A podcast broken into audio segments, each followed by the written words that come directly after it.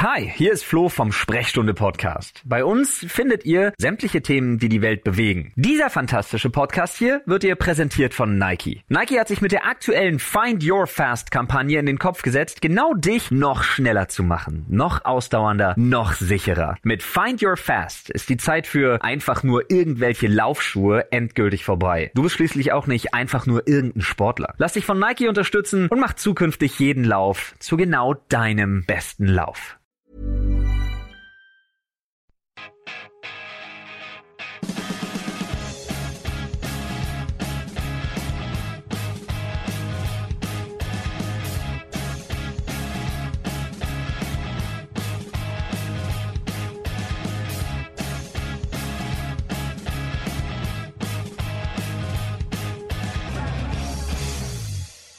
Welcome to the Chelsea Fancast, fueled by Guinness, powered by celery, the show that is still hungover from Saturday. I may just be speaking for myself there, but hey. Now, somewhat mixed day at the bridge on Saturday, where the before and after was much better than the 90 minutes of football. Uh, clearly, Pep and City were on a mission not to make it four defeats in a row to Chelsea, and as a consequence, outplayed Chelsea by some way. With their aggressive high press, Chelsea were unable to get out of their own half. That said, I think we were good enough for a draw, even if doing that at home is somewhat unedifying. City scored from a somewhat fluky goal, and then Chelsea took the game to City rather belatedly, but City were as good at defending as they had been stifling Chelsea. All in all, a disappointing game, but the one highlight uh, was Ruben Loftus Cheek's cameo. Could he be the answer to Chelsea's obvious lack of creat- creativity in midfield, or did we just simply miss Mason Mount? At the end of the day, while disappointing to lose to City, this loss will not decide the title race or indeed the season. And one fact that I can give you that is indisputable, and the title of this show is Pep is still bald. The Chelsea Fancast, number 839. Now, uh, my uh, well, I mean, I, I, I, I now know. I mean, you know, talking of football, you know, we all get kind of promoted or relegated. I've certainly been relegated. I am no longer the star of the Chelsea fancast because the star of the Chelsea fancast, courtesy of his Chelsea fan bites, is of course now none other than the one and only, the uh, indefatigable, undisputable king of the two-minute match summary, Mr. Jonathan Kydd. That's all I can do now, Chidge. That's it. I'm just in two minute mode now. So you know, you'll always you'll always be the uh, the the king. You'll always be the man in charge. And I once again I have to bow down to the great Dan Silver, who was he who came up with the idea of the fan bite. And we had a go at doing 20 minutes, and I was shit. So it was really interesting how I'm good at doing two minutes, but I'm not good at doing anything else. You know But, what? uh, I, yeah. I, I said to Paul McAvoy, a lovely bloke from Dublin, who I met at the stall on Saturday, and he was raving about your fan bites. And I said, Yeah, mate, it's brilliant, isn't it? Two minutes. But why can't he do that on the fan cast? Exactly. Exactly. exactly. I go. agree. I agree. Oh, great, to be on right. the show. great to be on the show with uh, with um, lovely couple of guests as always. So well done. And they are? And they oh oh there's the uh, the um, the excellent uh, um, the knowledge that is Dan Silver, who is just um, goes from strength to strength with his ability to uh, to talk about the team. Put me to shame in our, our twenty minute chat. Um, Never do that, JK. oh, I did, you did. yeah. I've always respect my elders, and you know, Yeah, that's what it is. It's the yes, yeah. That's the way what I get away with is being very old. Yeah. Yeah. And of course the um the wit, the dry wit, the uh, the knowledge, the computer knowledge, as we were discussing early, the the the general um uh um how can I put this? The the the man who is just quietly assessing what is going on and then delivering a a, a bon mot, as they say in France. It's the great Martin Wickham. Cheers. And that's the only French you'll get off of me tonight. Yes. Um, I'm, Means won- good word. Means good word, Martin. I'm wondering if we're all a bit hungover, Martin. It's the, the, the, the least energetic intro to a fan cast I think we've all done for a long time. I know that I'm hungover. Um, it's actually. I'm emotionally hungover, You're emotionally I'm emotionally hungover. I'm emotionally dented by the performance. yeah. I, I, I'm not hungover, but I have. I seem to have had one of those colds that's going around where Mm. because everyone's been locked away for 18 months, it's absolutely done ten rounds of my immune system, so I'm still getting over the the last of that. Unfortunately, Well, I, I I love the serendipity of the random Chelsea fancast scheduling that means that uh, certainly Martin and Dan, who uh, I was drinking with from at least three o'clock until eight o'clock in the evening on Saturday, and who are therefore largely responsible for my hangover. I just think it's wonderful Yeah, that we- you happen to be on. Yeah, we held your mouth open and poured it into you. Yeah, and you did. and you and you, and you Yeah. resisted at all. You resisted at all Well, times. I mean, you know, the story behind that, which, uh, you know, I won't bore anybody who's listening more than this, but the lovely Brian Wolf from Chelsea Chicago was over, been over for a week or so. And uh, the last time I saw Brian was after the Spurs match when him and Dan, amongst other reprobates, basically ensured that I missed three trains by forcing Guinness on me. Which uh, was quite funny, and uh, Brian wanted a rematch, so I was determined to, shall we say, hold my own and Brian actually was weakening well early into the afternoon, as he, as I recall. Um, but I think we decided it was an honourable draw, and I did very very well until I started to get onto the train when I suddenly realised absolutely how battered I was. How on earth I got home, I don't know. But anyway, that's enough of us. Otherwise, they, they'll start calling us alcoholic yadars. Uh, They would, of course, be right, but that's not the point. Uh, anyway, um, yeah, really, really looking forward to tonight. We've got Dan and Martin, and of course J.K. on board tonight. And on the show tonight, uh, we'll ask: Were Chelsea poor or City very good? Is a lack of creativity in midfield the key problem, and could Loftus Cheek be the answer? In part two, we ask if the referee was a factor. I'm sure I've spelt wanker wrong there, but maybe we'll discuss that. Uh, would a draw have been a fair result? And while we worry about the injuries, we applaud the defence for standing out yet again. And in part Surely, three, wasn't- it factor yeah, rather than factor? yeah, yeah, yeah, indeed. I like that. Uh, anyway, in part three, we have the results of this week's fannies for the City match. In fact, if you go to Twitter now, you will find in our Twitter feed um, the, uh, the the polls in which you can vote. So if you want to vote for the Guinness moment, celery moment, and man of the match, you can go to Twitter and do it now. It will shut at eight o'clock, so you've got a little bit of time to do that. Uh, we've got a couple of great emails to read out, and in part four, we're going to look ahead to Wednesday night's Champions League match away to Juventus. So there we go. So it's a packed show as always. Um, and of course, don't forget, you can listen to the show every Monday uh, at 7 p.m. by going to Mixlr, which is mixlr.com forward slash Chelsea hyphen fancast, where of course you can join in all the chat with the lovely people there. And there's loads of them there tonight. Brian Justman's in there, Bob Ouzray, uh, English Dan. Uh, Pierre Blue up north. Uh, oh no, it's uh, it's um, it's Jonathan. How lovely to see you there. There we go. Uh, Mr. Stick, uh, Pulisic's boyfriend, I believe, and uh, oh, Chris M's in. And Chris, Chris, lovely to see you. I, I gather from reading a bit earlier that you are suffering from COVID or were suffering from COVID. I'm delighted to hear you've recovered, uh, but how how rough that must have been. I, I do sympathise with you. So there we go. There's a good crowd in Mixlr as there always is. Do come and join them on a Monday night. On that point, uh, I really ought to apologise for. Uh, the enormous cock up that was last week. Um, I, I was off to see the specials on Friday, which was very good, by the way. And um, we planned, therefore, to do the Friday night preview show on a Thursday night. We had a great show lined up. Adam Newsom was ready. JK and I were ready.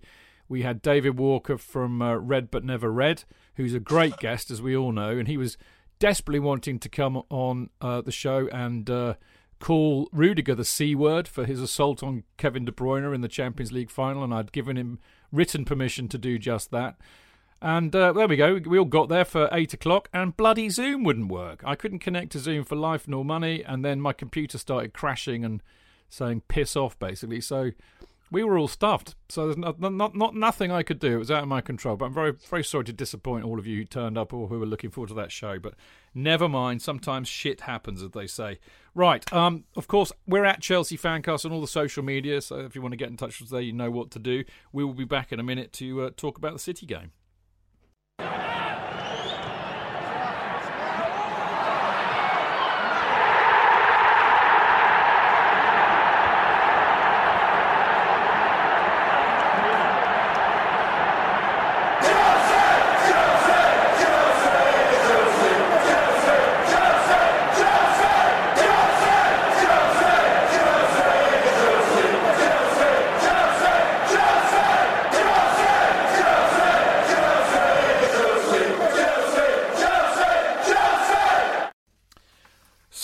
there we go. Um, yeah, it's funny, a funny Saturday, really. Um, I mean, I, I was, I, I thought we, uh, I thought we kind of, uh, I thought we kind of got the team pretty much spot on. Actually, what we would have done had we done the show on Thursday.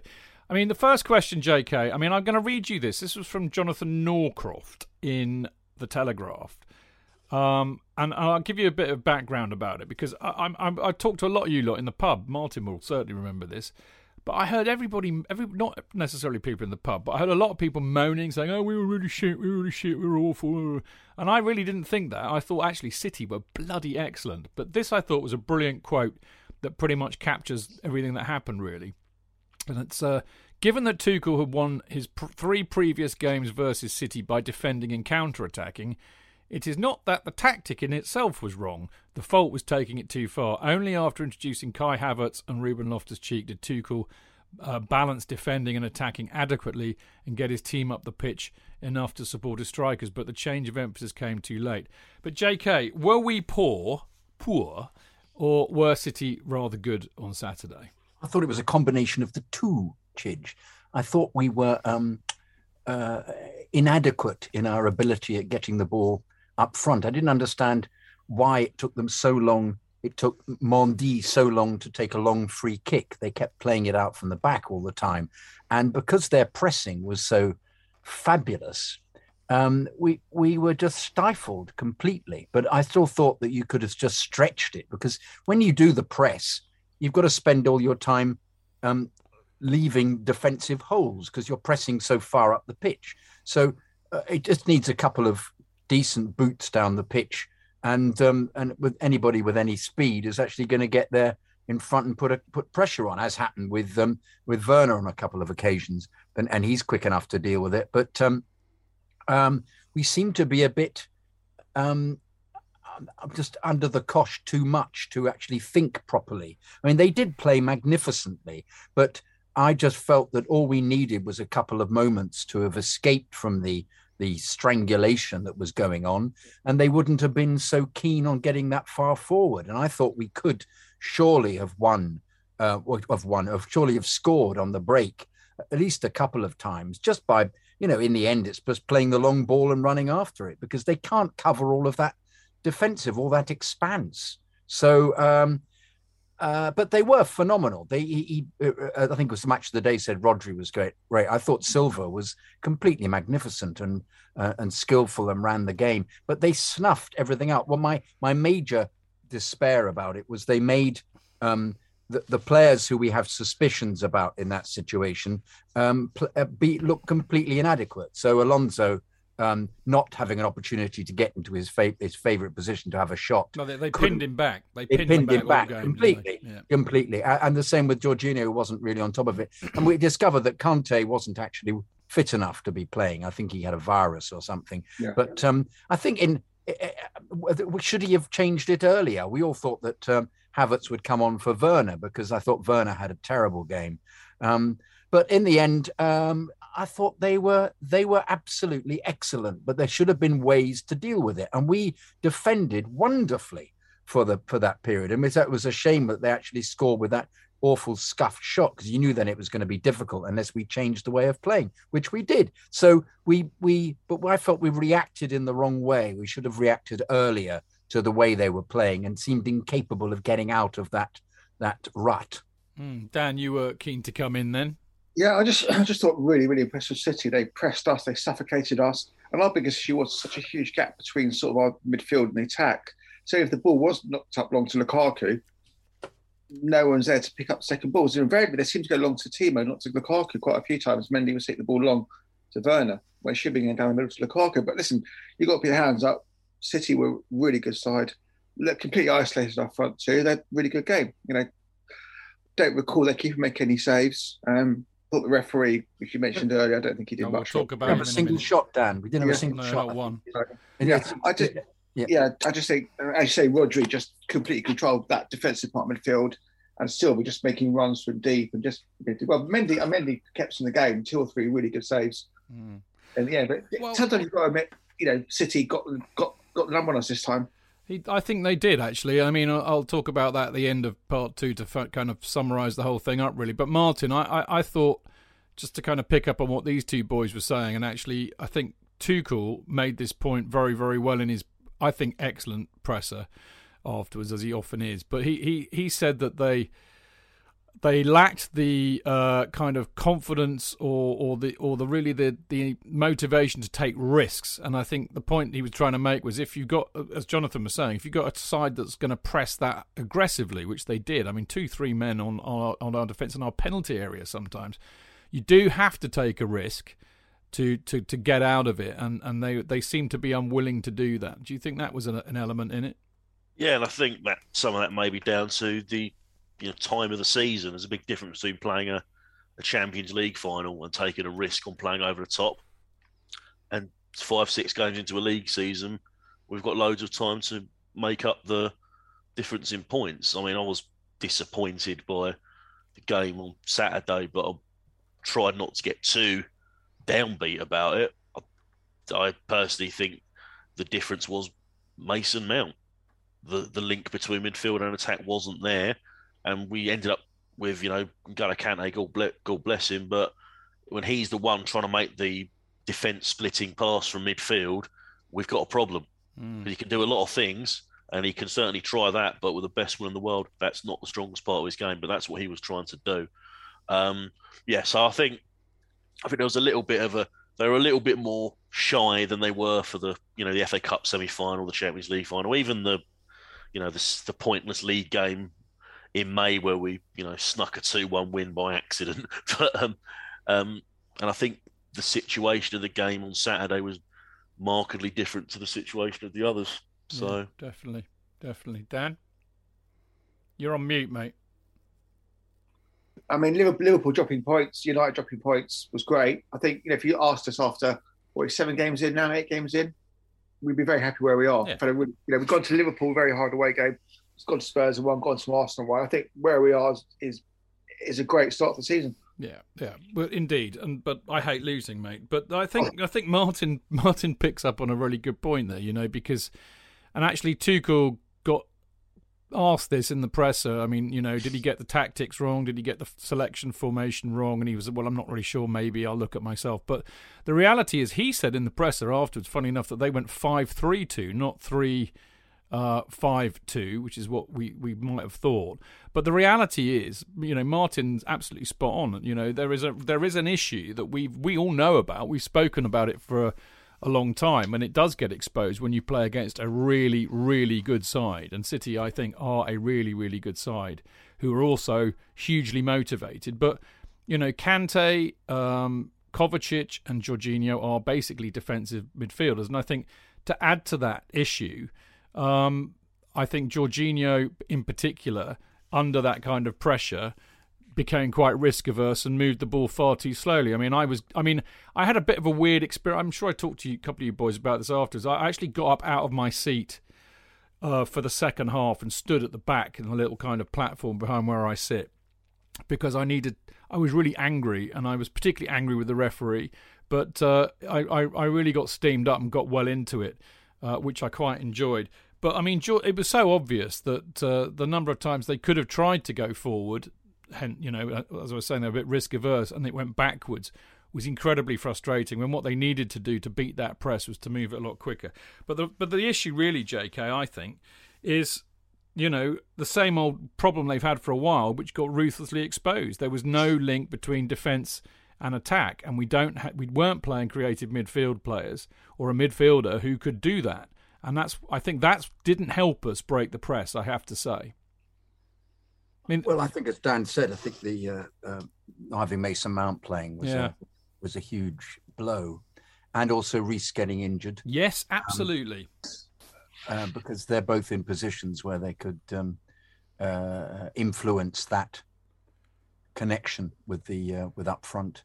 Um, but I, I, I got slightly worried about just tactically how he was dealing with it. I I I I, I fear once again. I, I will keep going on about this that that they are slightly they've become slightly Lukaku orientated through having him up front, um, uh, which is rightly so, and I think he'll score lots of goals. But I wonder whether having the false nine makes the whole setup slightly more creative, and I think that would be with Havertz, and I think. Um, Havertz should have played from the beginning, and uh, and possibly not Lukaku. I mean, there was a theory I was reading about on the on Twitter today that you don't play Lukaku for this kind of elite game. You bring him on as a as a kind of shock uh, with 20 minutes to go, shock center center forward because um, uh, he he possibly is uh, slightly flat track. You know, we've been talking about that before. He did on a couple of occasions. He attempted to control the ball, and because he had three men round him, he clearly was was upset by it, and the ball bounced off his leg. And you thought, hang on, you're supposed to be controlling the ball better than this. You're a hundred million, um, hundred million centre well, forward. Uh, it's coming. I, I, I, I hear what you're saying, but I, I'm, I'm not going to blame him in, entirely because I mean, if you've got, if you're playing it, that the way that that game worked out, you know, City pressed very, very high. We had effectively, you know, well, we had Lukaku and a winger, Werner, up front. So you know, he had two very, very good. I mean, Laporte and Diaz played very, very well. They were up his arse the whole game. So he had absolutely no space, but I don't think he had any help either because Werner's runs were of the headless chicken variety as a as a surprise. And, uh, and and and as I said, nobody was linking up from, from midfield to attack either to join it. I mean, Tuchel actually said, "If I can find this, come back to me, and I'll and I'll you you carry on, and I'll find this quote." Oh, here we go. I, was going to say, found it. Midfield aren't they're not that far away in that situation. It's not as if there's an acre of space between them. They're they're they've still got the ball. They just didn't use it very well. They didn't play either of them in. Yeah. But I think we've. I think part of the reason being, you've given me this opportunity to speak about it. I think we should, you know, we're how long before we actually come to the conclusion that that Werner just does not work. Regardless, he cannot just be given an opportunity. An excuse being he creates great space and is quick. You know, but I, he, but he uh, did. That's the point. He didn't for Lukaku because if you, if you, what you should have had again was more, you know, two almost kind of one, one behind the other or side by side, so that Lukaku attracts players like flies round shit, and that gives space to the other guy to exploit. But it didn't work. Listen to what Tuchel said, Jake. I found the quote. He says, I don't think it's necessary to talk about Romelu's struggle today. When we reached Romelu, the attack was already half over as there was not enough people, not enough belief and connection. So the team was the problem, not the individual. So to translate what he's saying was exactly that. There was nobody close enough to him to either help him or or exploit any space that he had created by having the defenders on him. And I fell for him with that. But I agree, it, you know, what he's saying, nobody was getting up the pitch in support because you only had Lukaku and Werner. Nobody from the midfield was getting up. They had Alonso and then Azpi pinned back. So it was, I mean, you know, they got it tactically spot on, I have to say. However, however, people, I've got to say, I thought it was very interesting. I mean, obviously we went we went down, didn't we, Martin, to a spawny. I thought it was quite a fluky goal, really. I mean, you know, to be really honest, and actually, I felt we'd contained them quite well as well. Oh, we but, were brilliant, Chidge. We yeah, defended brilliantly. No, I, exactly. Oh, I mean, the absolutely. defence were absolutely superb. So it was a really yeah. unfortunate yeah. goal to give away. But um, when we did go behind, you know, we did change. We upped it a bit. But I thought, I thought Ruben Loftus Cheek. Now, I, I didn't see, you know, I saw the Villa game on a stream, and the next day I saw everybody, and it was a bit of a weird stream because I had, I was watching it on an Arabic channel and listening to Talk Sports radio commentary, which was two minutes ahead which I found very discombobulating. Yes, I know. I but, would have felt, I would have thought the Arabic commentary would have made more sense than well, the shite you hear on Talksport. That may well have been the better option in hindsight. But uh, what I'm really trying to say in a very long-winded way is that I didn't really. I didn't really, you know, see the game properly, as it were, and then I saw everybody raving about Ruben the next day, and I thought, oh, I wasn't entirely convinced he was that good. But then I saw him again on Saturday, and I thought, Jesus, actually, he was good. He he looked really good. He looked like one midfielder who could actually, you know, be a six, as as Thomas Tuchel likes to say, but also bring the ball out and beat people. You know, which he did on several occasions. He looked good. Is he the answer, maybe, Martin? Well, he certainly's brought himself back into the question now, hasn't he? I mean, the Villa thing it was tempered with the fact Villa had made a lot of changes. He came on late. There was probably a little bit of tiredness, but he did look impressive. Then when he came on against City and he started doing near enough the same things in terms of getting the ball, beating a player, making a forward run, looking like a threat rather than you know hanging around and passing sideways, which is unfortunately what Jorginho and Kovacic were doing a lot of yesterday, um, Sunday, Saturday, sorry. Um, so yeah, I mean, I if this gives Ruben Loftus Cheek a ch- another chance to get back into the make himself a first team factor again, um, I look forward to it. And it's I don't think I don't know if this is you know something we sh- should we shouldn't be writing players off with Thomas Tuchel in charge because we do see them coming back into the team sometimes when you least expect them. Mm, very true, Dan. Yeah, I was going to say, well, I think Loftus Cheek gives us that strength, height, and physicality in midfield which we lack. Because you know, Co- you know, Jorginho's quite lightweight. Kovacic can look after himself, but Ruben being what six foot plus and real He's specimen. got a decent athlete. shot as well, Dan, hasn't he? Yeah, but I just think something about Ruben just gives the, that bit of driving forward, as, as Martin said. You know, giving the ball, he'll drive forward. He holds people off. He's strong. He's big. And yeah, listen, if he, And he skillful- Skillful. and, and he keeps running. So Yeah. where where Kovacic would break break the lines, beat one or two players, he'd stop. Ruben Loftus Cheek would keep would keep going, and Yeah. that's certainly my my recollection of his time when he started to look really good under Sarri was that he would continue the forward runs into the box, He's and the beginning to ball would come bigger, back isn't to he, him. And Martin? He's beginning Yeah. to look back Yeah. to what he was, the size that he was. I felt he went through a period last year with Fulham where he was still a kind of diminished um, Yeah. player in terms, just in terms of his physique. He Whereas looked a I'm not- unit on Saturday, didn't he? Yeah, yeah, Yeah. yeah, it was impressive. I mean, I, I don't want to go completely. I'm, I'm just worried about what permutations you start using now in the side because uh, uh, Well, I think I so, felt- with- with so many games between now and Christmas, and we, Yeah. we are starting to get a one or two silly little injuries here and there. Yeah. He's, he's going to be involved, so it's certainly good to have better to have him back in this condition and seemingly confidence than he than he had a couple of years ago. He he looked much more uh, robust in the challenge, you know. And I, what I used to, I mean, you're right, Martin. When he played that that season, he really finally kind of broke through. I suppose. I mean, he scored about twelve goals that season as well, didn't he? But um, you know, peop, I used to love watching him play because people would bounce off him. He's a, he was a real unit. And then when he came back after the injury, I, he did lose a lot of weight. I think. He suffered atrophy, didn't he? Yeah, he did, didn't he? And and he just didn't look that robust. But yesterday he looked a unit again, and, and, And- people were bouncing off him. And I thought, hello, he's back. Yeah, and there's something you've said as well about a player coming back from a serious injury and having to face the first serious challenge, Yeah. going in for it, and maybe it's taken him a bit more time than he expected, but um, hopefully he's got that mental hurdle out of the way as well. Yeah, well, the same could be said for Hudson Odoi, I suppose, as well. I mean, um, uh, J.K. made a really good point there about well, where, where, where, you know, what do we do? And I, you know, I think this is always the way, isn't it? With this is why I love the Premier League as well. Actually, I, you have to be honest and say that when a team does very well playing a certain way, other teams are really, really good at trying to to uh, to to counter it. I mean, and we've been talking about it a lot this season, haven't we? We we had that chat the other week. Was well, what is Chelsea's weakness? Villa tried to exploit it, did quite well, and then Tuchel changed it. Spurs did the same, and then Tuchel changed it. And so far, what he's done is he's put three in midfield. So I'm wondering if that's where we're heading. That we, we you know we, we basically have to bolster the midfield with men, but also a mix of defensive midfielders and more creative and attacking midfielders, because you can't be fucking playing three defensive midfielders because there's just no creativity. But the other issue, Jonathan, as you and I have been going on about for a while as well, is exactly the point you made. You know, last season we played very, very well with no striker, ironically, because we had these three players up front, all of whom could interchange quite happily, and that made it really hard for the opposition because they didn't have anybody to pick up.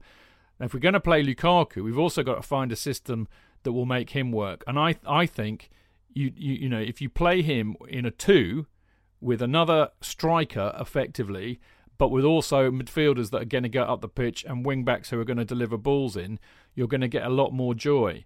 And I don't think he's really tried that yet. And I think Havertz, Havertz could be the answer to that. Play him up front with Havertz, but stick a, a Loftus Cheek in midfield or a Mount, or even just play one defensive midfielder and play both of them. If, if you're playing with wing backs, you've still got five in defence effectively if you need it. So anyway, I'm not. I'm not. I haven't got my UEFA UEFA license. I could be talking bollocks, obviously. No, me neither. And I'm sure I'm talking bollocks. But I, I, I, I, we have to remember, of course, that the not having the the striker who could put the ball away meant that the highest goal scorer was Jorginho with the penalties. So that was the problem. Yeah. So um, but I'm I, I I think he needs I think he's searching for the right combination at the moment, knowing that they're all elite players. You know, that's the that's the positive behind it. You know. So the bottom line is we lost 1 0 to a very, very good Man City side. The rest of our performances generally this year, Liverpool are 10 men. We can live Yeah, with and these teams. We have, you know, Well, I, th- I don't. I think the defense is fantastic. Yeah. It's just that it's what it's midfield and it's that balance. making getting the best out of the what possible permutation of strikers there are. I think that's the thing. You know, Ziyech isn't doing it. Doesn't quite know what position to be in. Pulisic is injured. Um, Werner to me is we. You know, I mean, uh, where, how how much You, opportunity? you don't like Werner, do you? Funnily enough, I enough, had no idea. uh, did, did, I- but have I been subtle with it? You You, think? So Yeah. subtle. Right out of left field, JK. Literally. Yeah, I know. Weird, isn't it? I know. You, I know. have But- you've hit it quite well, it must be said. Thank you very much. I've tried, but I've Hit it noticed out of the that- park like he I does. noticed that um, that Clayton is now on my side. Oh, Have you noticed really? Yeah, yeah. You've turned the meek, mild-mannered Clayton. How dare you? That's a that's that's bullying. That is. I know I've ruined it for him. Sorry about that. I mean, just picking up on, on another point, uh, Martin or, or Danny or, or, or whichever one of you want to come in. Do, you- do you think? I mean, I've had this theory for a long time, and, and, I'm, and I know I'm going to name drop here and sound like a right prune, but there you go. I happened to have a chat with Kerry Dixon on Sunday, and we were talking about this, and I'm adamant that, that Mason Mount's real position is as an eight. No, he's not a ten in my book, but I think he's genuinely got the energy, the dynamism, the ability to understand the game, to read danger, to be able to play, to be a box to box midfielder, to get back and, and help out, but also to get up and create. And I think we know he can score goals. I know he hasn't scored enough, but we know he's capable of it. So I think you know that's a natural position for him. I don't know who wants that one, Martin or Dan. Do you think he's got a role to play there? Absolutely. I mean, you just saw how blunt we were at times without him on Saturday. Um, I've said said it for a while that people who are slagging off Mason Mount on social media clearly don't get professional football. They don't know ball, as they might say. They just don't know their arse and their fucking elbow. Is what is, that fuck ball? Yeah, retard ball, more like. I have no idea what it is, but you know, let's get back to the English language. These fucking idiots don't know what they're talking about. Yeah. Um, he we missed the link the link play on Saturday. It's patently obvious. We tried to work around it as best we could, and we almost got away with it, but we didn't. So absolutely, Mason Mount has a role to play. I don't think he's a. I, I think he's, they've tried to play him as a six, and it didn't really work. No, he's So, not a six. Eight is his natural, a natural position where he just links midfield and attack, and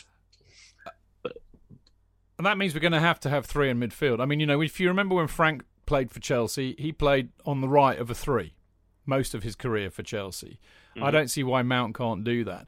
And that means you've got a choice, really. I mean, you either have a you you, you could have George, you know, if you accept that you either have Jorginho or Kante as the as the six, uh, then you then, or, or you could have well, Jorginho would be the most natural choice, obviously. But you either have Kante on the left, Mount on the right, Kovacic on the left, Mount on the. I mean, you know, there are lots of permutations there, and I think it's eminently doable. And I still think if he's playing three at the back and he's playing wing backs, you know, most of the time he's playing wing backs. He's playing Alonso, who's a defend. I mean, I know that he can't defend, but you know what I mean. He's you know, okay, Alonso's weird, so maybe we shouldn't really pigeonhole him at all. But you know, Dave, as as Azpilicueta is not an attacking wing back really. He's a defend. He's a right back. You know, so I still think that you you defensively you're covered if you do that. I, it'd be interesting to see what he does. Look, talking of also, two. also just one, one, Yeah, one last sorry, thing. mate, go I on. think, I, no, no, I think I don't think that um, Kante was. I know he was really under pressure. I don't think he was fit enough. Yeah, I he agree. just- Well, Tuchel just- said he- that. Yeah, he didn't quite Yeah. have the game that we, we we we you rely heavily on him playing out of his skin and then being two of him, and Yeah, it wasn't it wasn't happening. He was he was they- mortal on uh, on Saturday rather than superhuman. mortal. Yeah. Yeah. Well, he was. He, I think, as you said, he had a virus, didn't he? He'd been ill all week. Jorginho, uh, you know, got a knock apparently.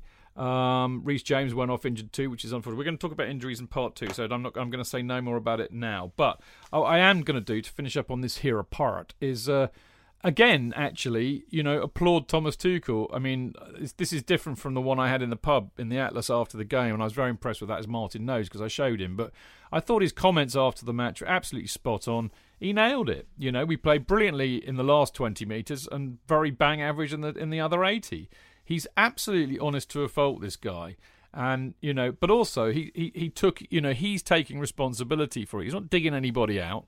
He's taking responsibility for it, and I have nothing but good words to say about him, Dan. percent. Yeah. Take unlike Joe, Jose, he blame everybody else. He took my fault. I picked the wrong team. He's done it a couple of times this season where he's got things wrong. But no, honest assessment, it just gets better and better each week.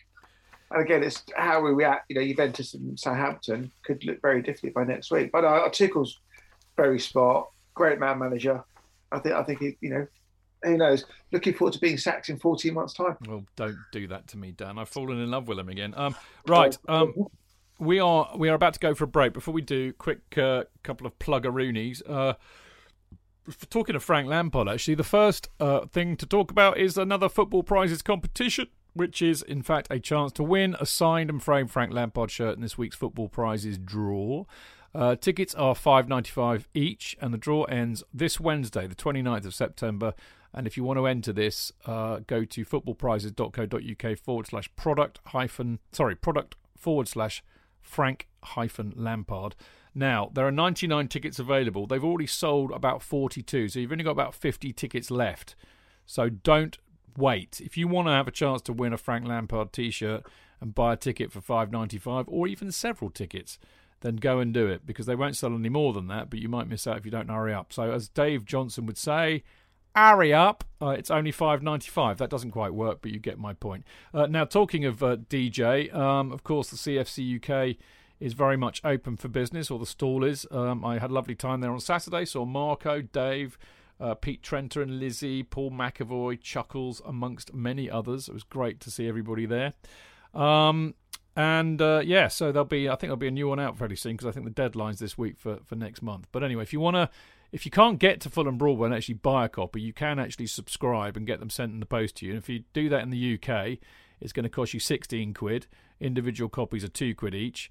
Uh, and you have to email, uh, you have to basically pay by PayPal and uh, send it to fanzine at CFC UK. You can also do this in your, if you're in Europe and it's uh, 35 quid and the rest of the world is 45 quid. But for you lot, you might find it cheaper to do it by a digital subscription, which means you get uh, a PDF copy uh, emailed to you. Uh, and for that, it'll cost you six quid a season, with individual copies being one pound each. And again, the address to send your email address or your PayPal payment is still fanzine at cfcuk.net. Right now, when we come back uh, after this here break, we uh, we're going to be talking. Well, I'm going to have a bitch about the referee because it wouldn't be I'll, a. Fa- I'll join in with you. yeah, it I'll wouldn't be a fan cast. He he got me. I was. I mean, I lost my shit. I was dropping F and C bombs all over the place. But it was really good. I needed to get angry. I think I needed to get Thursday night out of my system properly. So really, I should be thanking that prat of, a referee, Michael Oliver, for allowing, for facilitating that. Really, but we'll be talking about that. Um, well, I think I'll also ask: Would a draw have been a fair result? Uh, we need to give the defence a bit of a big up again. Uh, we're going to talk about the injury concerns with a few knocks picked up, and uh, I will be explaining why uh, this was City's cup final, so we shouldn't really worry. But all of that will come after this here break.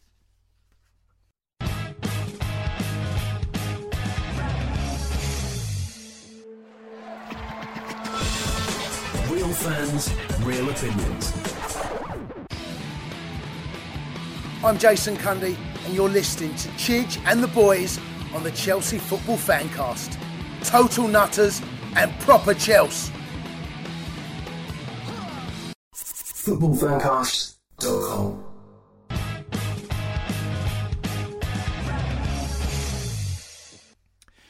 Right, welcome back. This is uh, the Chelsea Fancast. Obviously, I am Stamford Chidge, even more obviously, and uh, perhaps less obviously, but probably just as much obviously, I'm with Jonathan Kydd.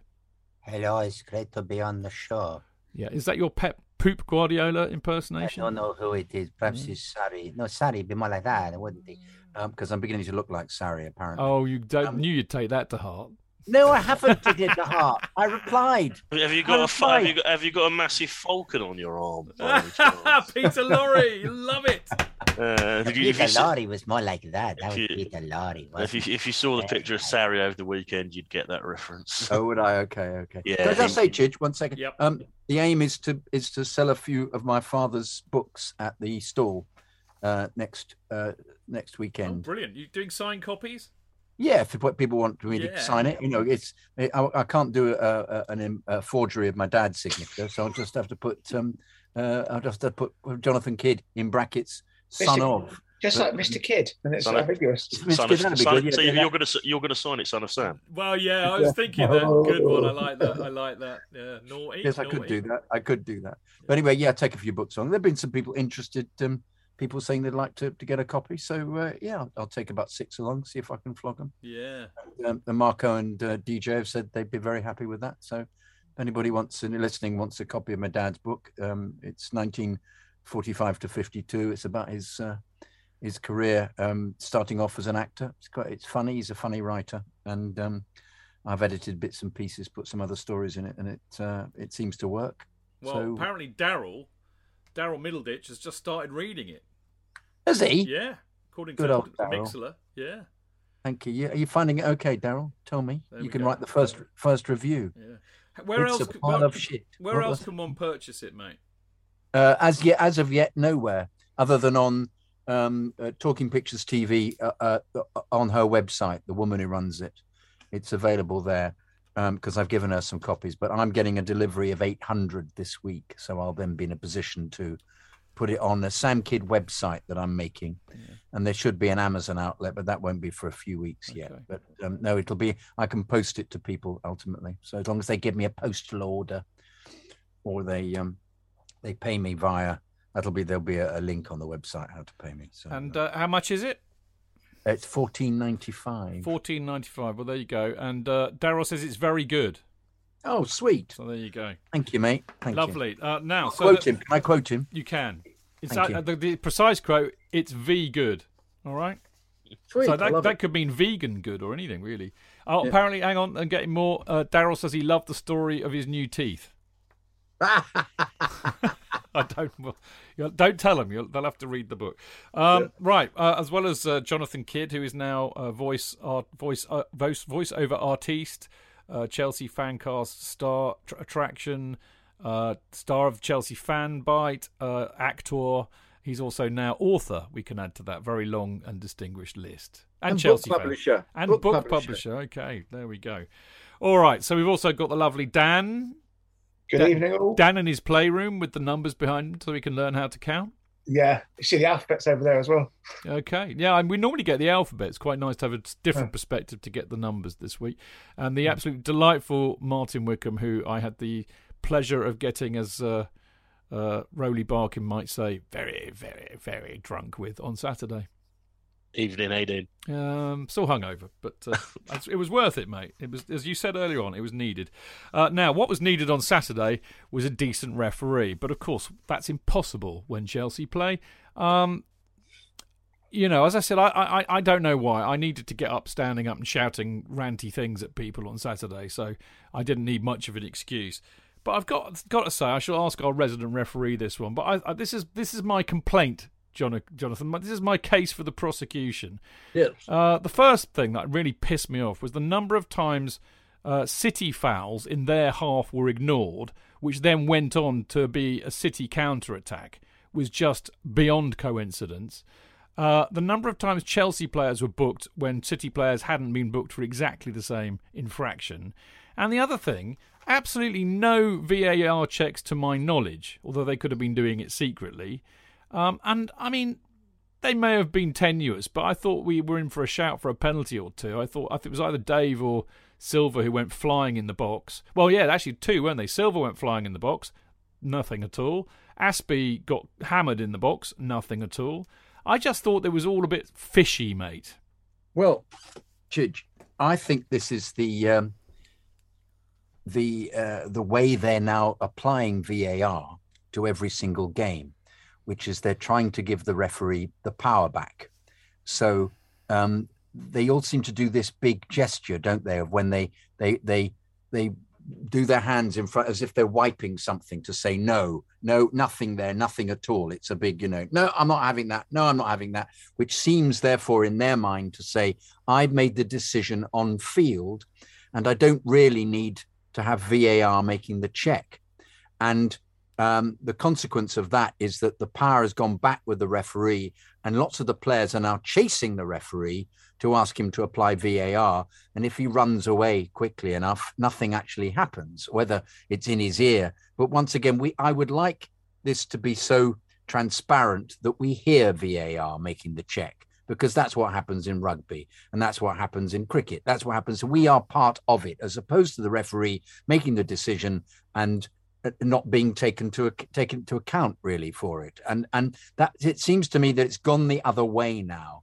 And i agree with you completely chidge. There were several possible penalty um, uh, um, situations where uh, where nothing happened. All he did oliver was just run away shaking his head.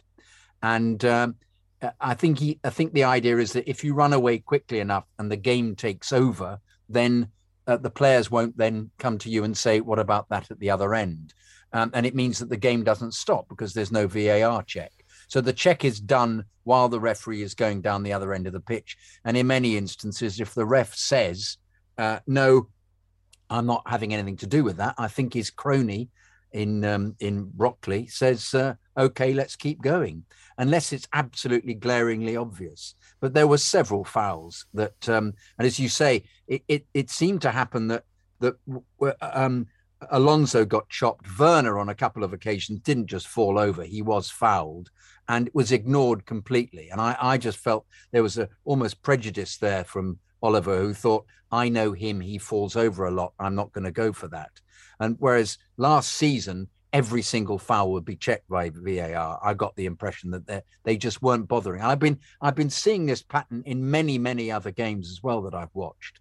It's it's almost as if they're happy to supposedly keep the game flowing, but what I think is happening is it means they're not bothering with a VAR check unless it's unless it's very contentious, and so it just keeps it, it, it's supposed to, I think the power is supposed to go back into the hands of the referee again with those on-field decisions. The lunacy of having um, a goalkeeper push the ball around the post and the referee gives a goal kick and you can't check up on it because the, it's, it's no no it's the referee making the on-field decision which to me is absolutely absurd if you've got a camera on it you see the ball being pushed around the post you give the you give the corner so i think the powers return to the referee and it looked very similar to every kind of game pre VAR to me, which is that the referee made a decision. It's my decision. The players chase him down the pitch. It, he almost says, just get on with the game. Meanwhile, the opposition almost score because yeah, you are yeah. you're around him, and I feel that that's what we've got back into. Yeah, I, I mean, just I don't think corners are ever part of the VAR setup. I think no, no, no, they're not. They're not. They're not. I'm saying yeah, they're that's not. the whole point. So they ought to be. They, they ought to be. Yeah, but then then the whole game just I, I, no no no it wouldn't be the whole game. It's it's no, it's a if you second. At corners, you've got to do goal kicks, you've got to throw. No on. no no no no. It's a second, Dan. It's It'd an take- absolute second. It would take If no the more than goalkeeper 15 pushes- seconds to check a deflection. It's what takes what It would take no more than 15 seconds. To exactly. Check a Be less than that. You can see it if the guy's watching the game. He sees the deflection. Right, He says to the referee, "It's a corner." No Question problem. you: Okay, do you prefer football now, as it is with very little VAR, or last season it was just such a shit show? Well, No, I don't, I- I, I don't want- prefer watching my defender getting fucking headlocked in his own box trying to trying to jump. no, I, the I get that, but in terms of general, general overview right now, what's better? The VAR. I think I think they've got it wrong again. They've gone the other way. For me, yeah, I, same I thing, think, I think far e- way. each method reveals its own problems. Yeah. I mean, for Because it's- me, sorry to, to butt in, boys, because I was enjoying that little rant between you all. It's quite nice to be able to sit back and have a puff of me vape. But uh, for me, Dan, the big problem is fucking referees getting the fucking decisions wrong all the time. That's what pisses me off. Yeah. That oh, pisses me off more than anything. They're incompetent. That's a problem. They don't want to get each other into trouble. What we need is independent people there doing it, or just some some sort of. I'll do it. I do. Yeah, I, I just think like they have in a lot of sports. They just say, right, stop. This is what's going on. takes ten seconds for somebody to be saying we're checking for.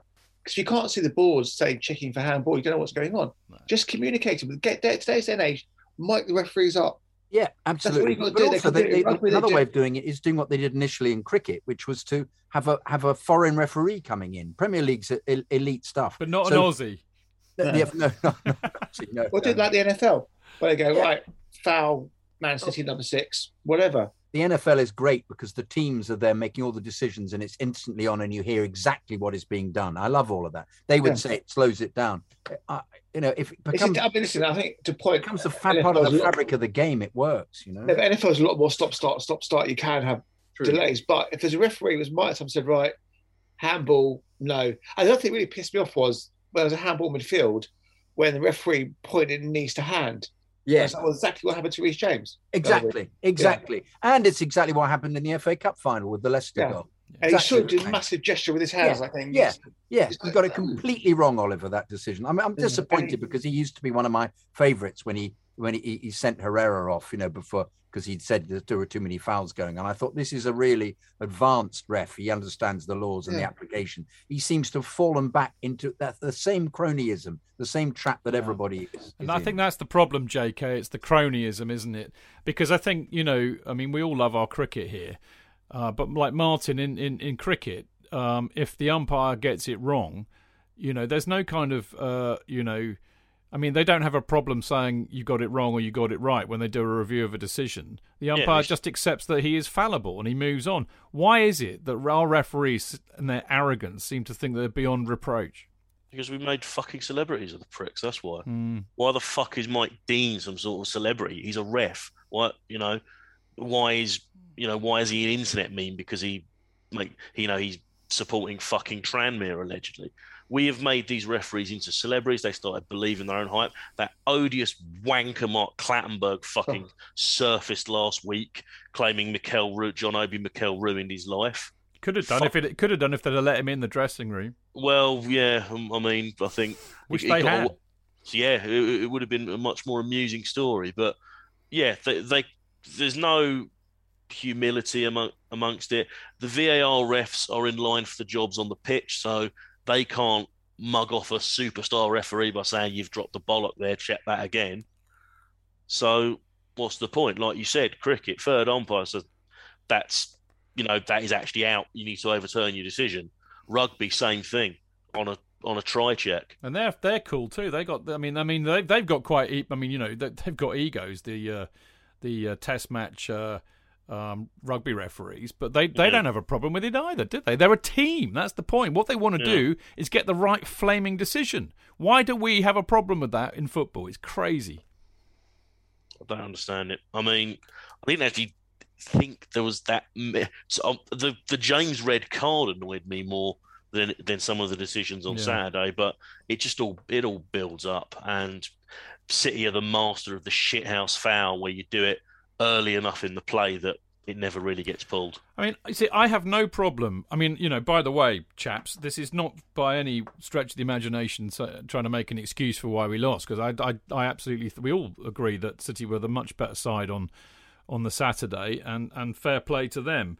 Um, but I just get really pissed off with the, with the, you know, the appalling standard of refereeing, really, and I. And it just annoys me. And as I said, I just want to see the right decisions being made and the and the some consistency. And we just never ever Well, seem to get that. what happens last week in the Champions League? The one in, the one referee who makes an utterly stupid, unforgivable cock up, Anthony Taylor. What a bloody surprise. Um. Anyway, look, we were saying a bit earlier in in part one, weren't we, Dan? That, or I was anyway. That um, I I actually thought, you know, even even though even though look, City City were the better side. I mean, they they they bossed us in pretty much every department.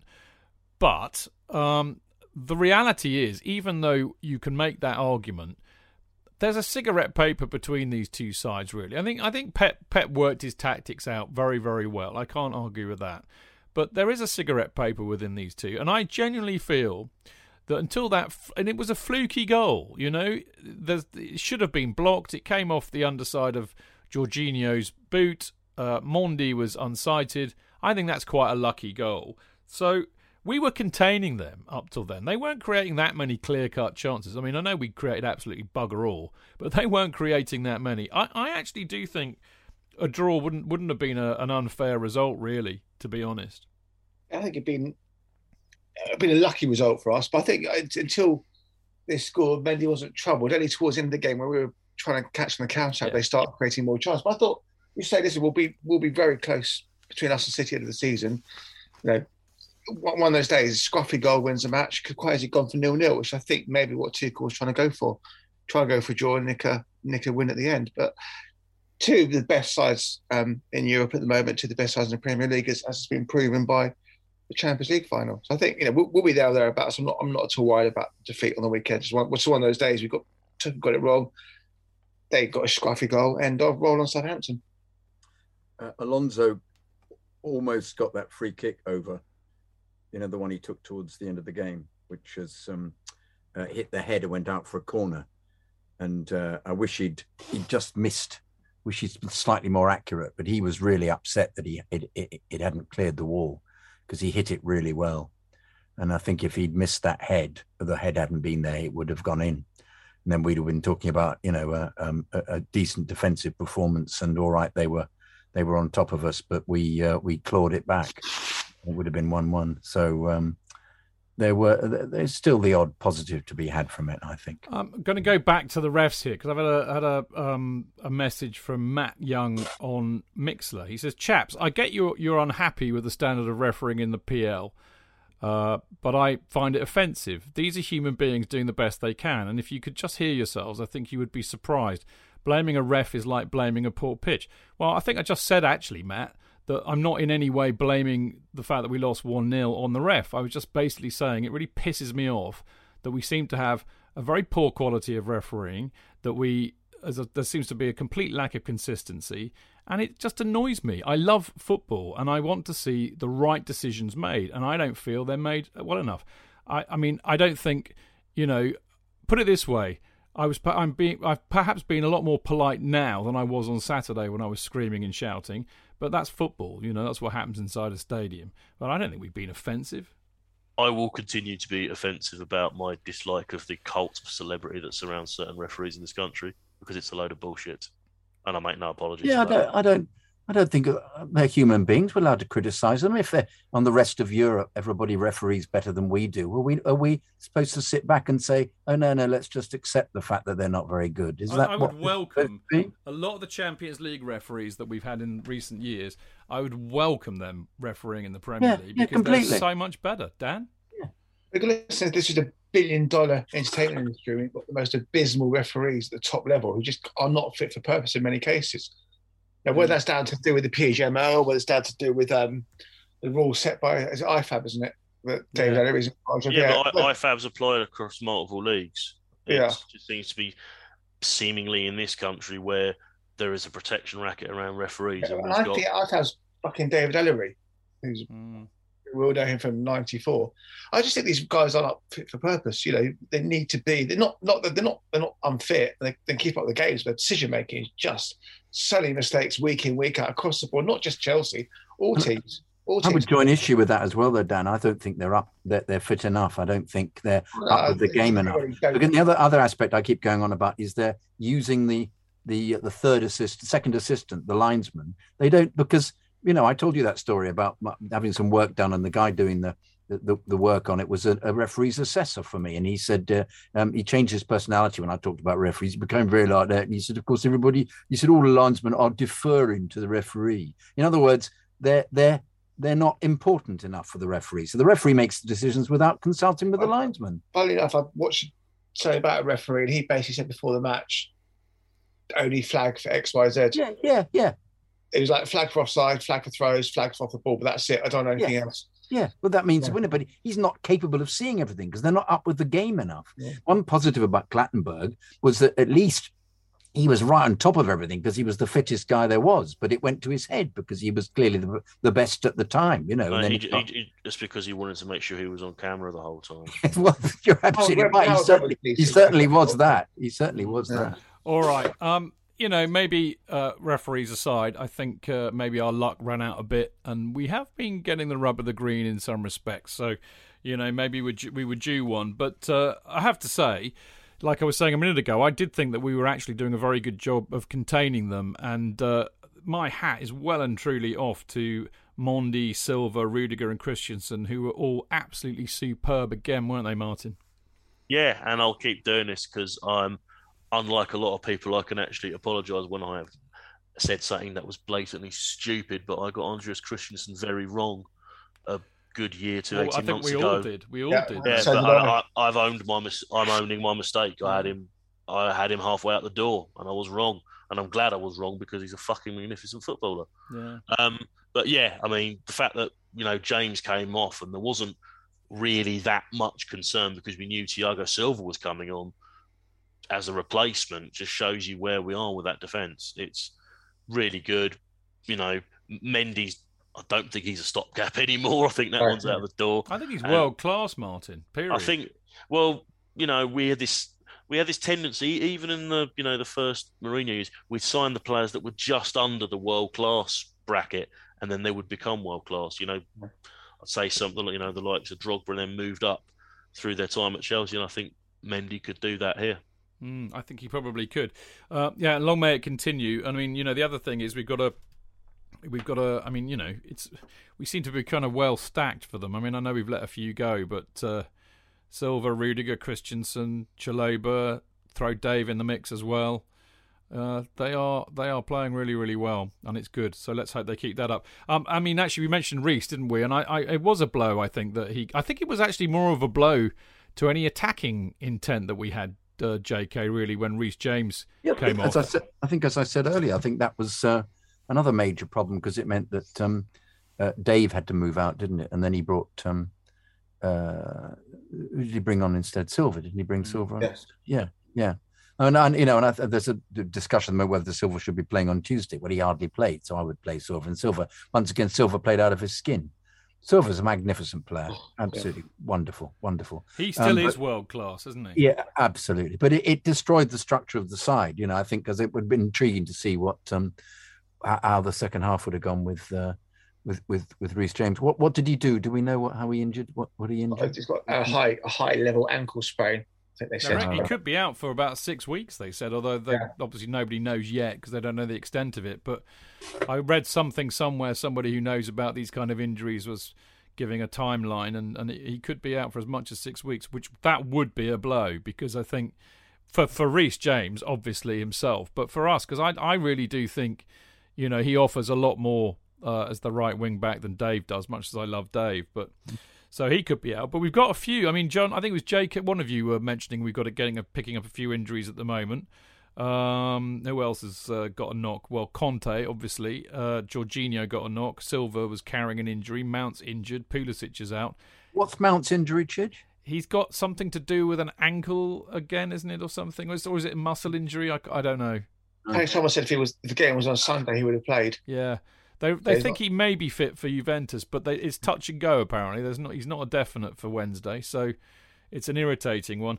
Um, what I wanted to ask actually, Dan, was um, you know, given Reece is out for possibly a few weeks, do you think do you think uh, Hudson Odoi might get a go as the right wing back? I, well, I was just actually if you look at our next six, seven games, aside from Juventus, there's sort of game where Callum might actually get some really good times True. going forward. Because on paper, they're generally what you think are more winnable matches. We haven't got any real tough challenges there. So yeah, maybe Callum should get some game time. and Get you know, if he gets six, seven games, might actually see him find a bit of form. Hmm. So I don't think he'll play Azpi there all the time. I think Callum's got a real opportunity here. Yeah, Butch, Martin, would you agree with that?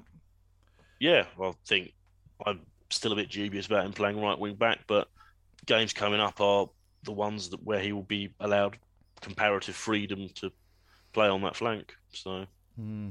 It's kind of an interesting point, isn't it? Because the the thought occurred to me. I mean, I I'm sure I read it somewhere, but Tuchel kind of uh you know knew Silva was carrying a knock. He knew Kante was still you know a bit sick, and I'm just wondering if if it says to me, does he really? You know, we've said that we've had this conversation many a time over the last few years. But does he really trust the you know the players who are not what we would say the, the the first thirteen, shall we say? Does he really trust the other players that he can throw in? And I mean, I think we're about to find out, aren't we, J.K.? Well, it's this thing, isn't it? Of, of we, I keep going back about Kenyon saying, you know, you want two world class players for every, every position, and uh, only a year ago we were saying let's get rid of most of the squad. So um, uh, I wonder whether whether you now say actually we now have got has he made them into world class players or um, um, do we do we now have I don't know, six world class players. It's a question of, you know, they win the Champions League. There's clearly a lot of, of improvement gone on. So, um, um, but it just might be that some of them are, are, aren't playing well enough. I mean, I was intrigued to see. I felt that uh, uh, that Chilwell would have coped better with the situation than Alonso.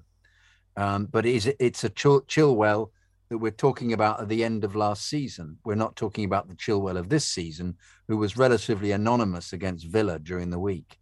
So perhaps uh, Alonso is the better player, but was found out because all he could do was defend uh, in the game because City was so fantastic with the press.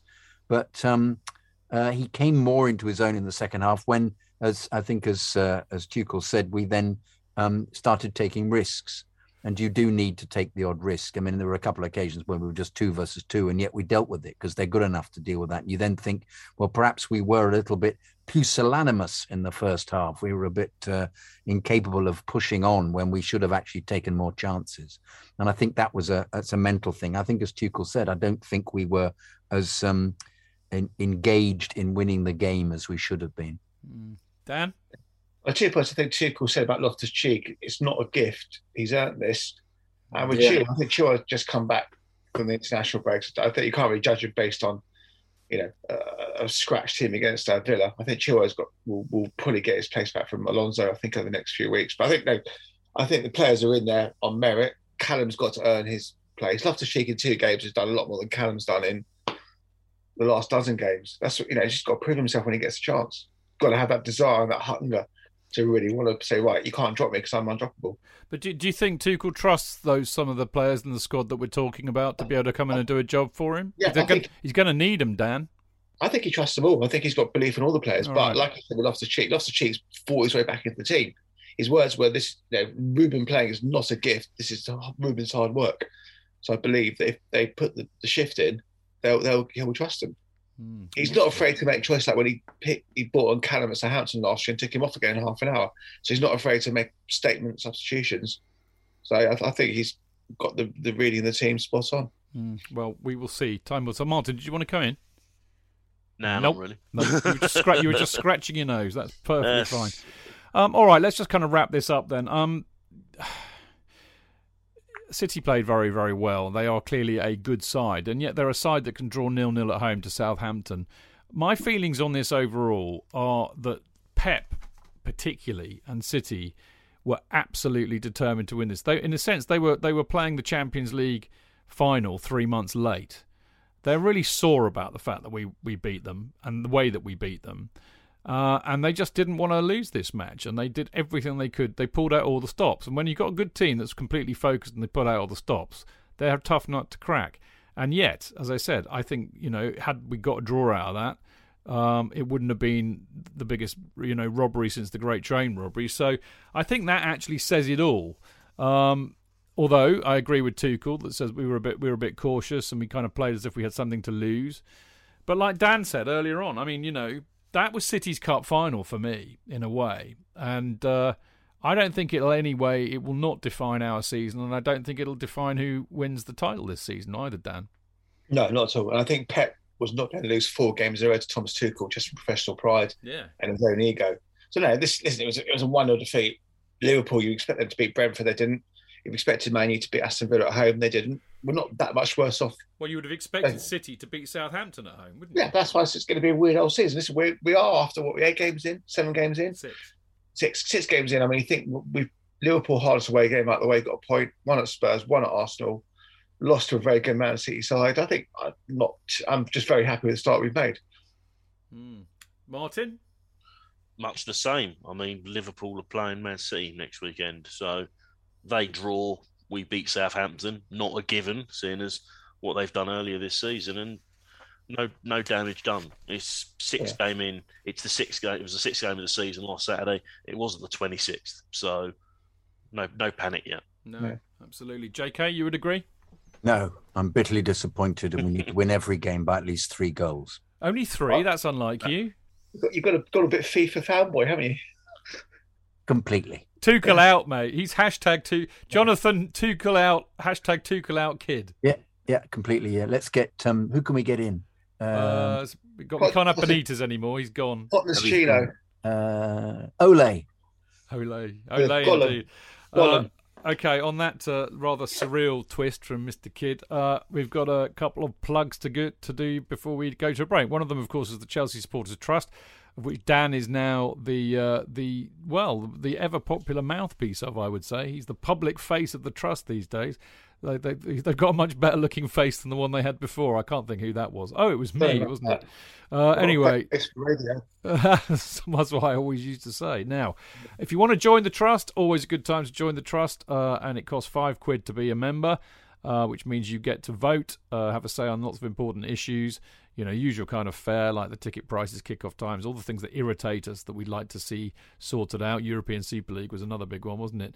Um, and as I said, you get to go to the meetings, vote in the elections, and there will be uh, an annual general meeting coming up. I think it's when is it, Dan? October the It's- 9th? it's- Uh, yeah, it's National Break Weekend. Yeah, so there we go. So there's an AGM then, which if you're a member, you're more than entitled to come along to, uh, and uh, you can you can put forward your, your own motion if you want. Uh, if you, you if you're a member, you will have had the email about this, so just read that and it'll tell you what to do. But you also get a lovely uh, Chelsea Supporters Trust badge.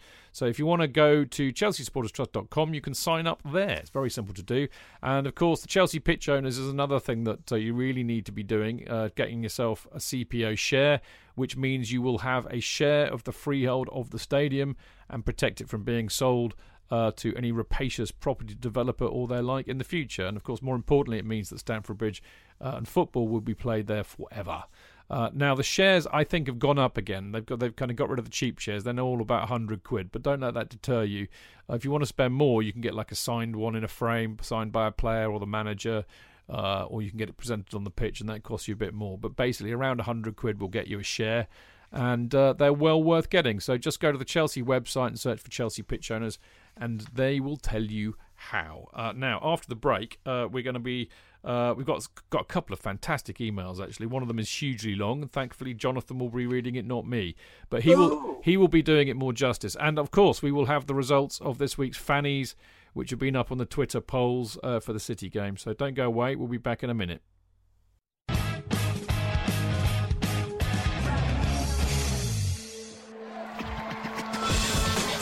Real fans, real opinions. I'm Jason Cundy, and you're listening to the Chelsea Football Fancast. Proper Chelsea. Footballfancast.com.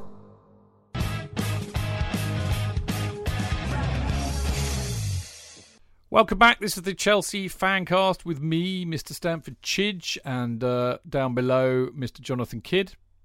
According to me, I'm up here. Well, according to me, you're below, right below me. You're right down there. Oh, that's why you keep pointing at me like that. Yeah, you're down there. Martin is there, and Dan Yeah. is down there for me. No, you're you're there. Dan is there. Martin is. and Martin is is. Doesn't know where the fuck he is. They're there. They're there. They're there you go. That's it. Well, there we go. We, we've surreally managed to introduce everybody by doing that. So, uh, but always good to have Martin and Dan on the show together. And uh, as I said, it was quite quite a wonderful bit of serendipity that we're reuniting the uh, the drunkards in the Atlas pub, which was where we all were on Saturday afternoon with the lovely, delightful Brian Wolf. And we, we really we really should say. Uh, how brilliant it's been seeing Brian over from Chicago and sending big love to him and all the Chelsea and Chicago mob as well, and and hopefully he'll get back really really soon because it's just great seeing him. And uh, we also need to have a big shout out shout out for Dane, and he knows why, and I will be talking to him about that at some stage.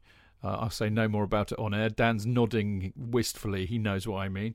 Yeah. Uh, he's a very lovely boy, but a very naughty boy. So I need to have a word with him and sort something out. And um, actually, while I'm at it, because I, I often say this, don't I? I say that I shall definitely give people a shout out who I randomly bump into uh, at the match, and I bumped into quite a few actually on Saturday. I saw the, I, I- basically saw, you know, the other week I said I'm, I, I met this bloke and I didn't quite catch his name, and his name is Rabbi, and Rabbi is what I didn't know. Rabbi is actually Cammy's brother.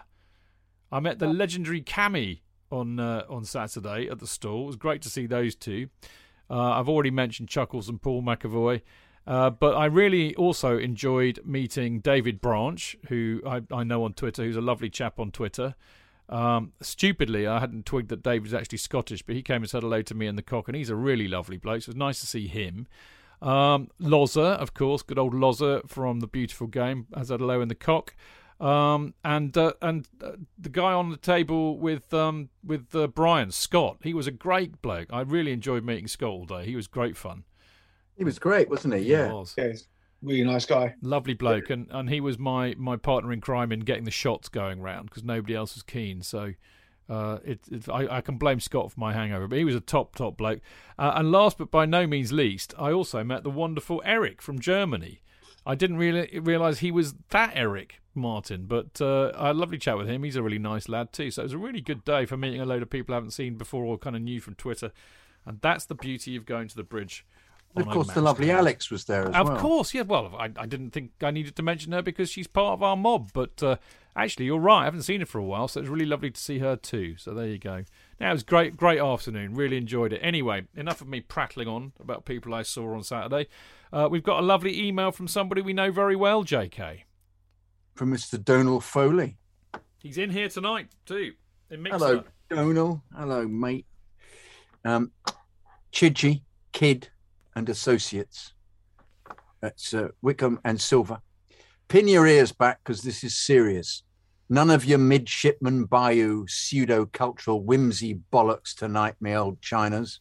No, this is a tale of modern football fandom, a bitter recent experience suffered by myself and the son and heir heretofore referred to as the S and H, at the iron-gloved hand of the security apparatchiks who are taking over our beloved club. Now, no documentary on the military life, be it Marines, French Foreign Legion, Parachute Regiment, is complete without a troop of pasty-faced youths, their thin, knobbly legs buckling as they stagger around some god-forsaken corner of obscurity, with the equivalent of a small bungalow on their backs. In My Fair Lady, as Audrey Hepburn prepares to sing, Wouldn't it be lovely? Numerous market porters shoulder sacks in the background. Paul Robeson sings Old Man River in Showboat as stevedores tote bales of cotton. Names like Louis Vuitton conjure images of luxuriant, fur coated, wealthy types boarding a cruise ship or the Orient Express with a cohort of porters trolleying their beautifully handcrafted leather luggage behind them. Their backs remain unbent, even when they go mountaineering or exploring the Orinoco. There are Sherpas or local people to bear the burden. These examples are evidence, I think, that putting something on your back and carrying it or paying someone else to do it is central to our cultural and lived experience. Baggage, people. We all carry baggage. Some of it overwhelms us. Some of it is a mere irritant. Some of it defines us. The rest is just a necessity to be coped with. And so on Wednesday evening, myself and the SNH made our way towards Stamford Bridge, rucksacks on our backs, he from school, me from work. We had no choice but to bring these with us, no matter though I had done the same for many an evening game in years gone by. Having paused our journey for a meal, we came unto the home of Europe's champions, fed and watered, ready to enjoy the beautiful game. Game doesn't start for an hour early for once, I remarked. I think we'll go straight to our seats. I don't fancy the crush under the east stand just to get a drink. For yes, dear reader, we had tickets right up the back of the east stand, and in these COVID times, being pressed against the nasal hairs of a fellow fan, all for the sake of what passes for a beer, is best avoided, I feel. And so we passed the first row of stewarding near the Millennium Hotel and headed for the ramp up to the east stand. As is usual, there was a second phalanx of stewards, and we prepared to have our bags searched. The SNH proffered his unzipped backpack. The casual rummage commenced only for the dread words to be uttered by an adjacent colleague. That bag is larger than I thought. You have to take it back to near the Millennium. Well, you can imagine the slight irritation that caused, but we assumed that for some reason these bags had to be searched on one of the tables they have there. Ah, if only that were true. For once there, we were further directed to a queue tailing back from a mobile unit that we quickly realized was some sort of left luggage location. Now, I can see how useful such a provision would be if you, for whatever reason, have come to the game with traveling luggage like the small suitcase brandished by the chap ahead of us in this queue. I say queue, but if you were asked to define a queue, one of them, one of the properties inherent in such a thing is movement. It is an orderly means whereby one makes progress as each person in said queue avails themselves of whatever facility or service is offered at the business end of the line. Movement, detectable by the human eye, was not a property apparent in this collection of motley, burden bearing individuals. A good 40 minutes passed between joining the queue and arriving at the service point. There were two persons engaged in taking the bags, and one whose task was to write down a certain amount of personal information. Now, I don't know how familiar any of you are with theories of organizational methods, workflows, just in time planning, etc. Or perhaps you have worked in a left luggage, cloakroom, or coat check, but I'm guessing you may have already noted a fatal flaw at the heart of this enterprise. Yes, yes, well, it takes moments to take a bag and hand over a number tag. It takes longer to interrogate someone for their name and phone number while writing said information legibly and in long hand. So doing the maths twice as many bags are handed in as there are means to note the are handed in as there are means to note the owner's details.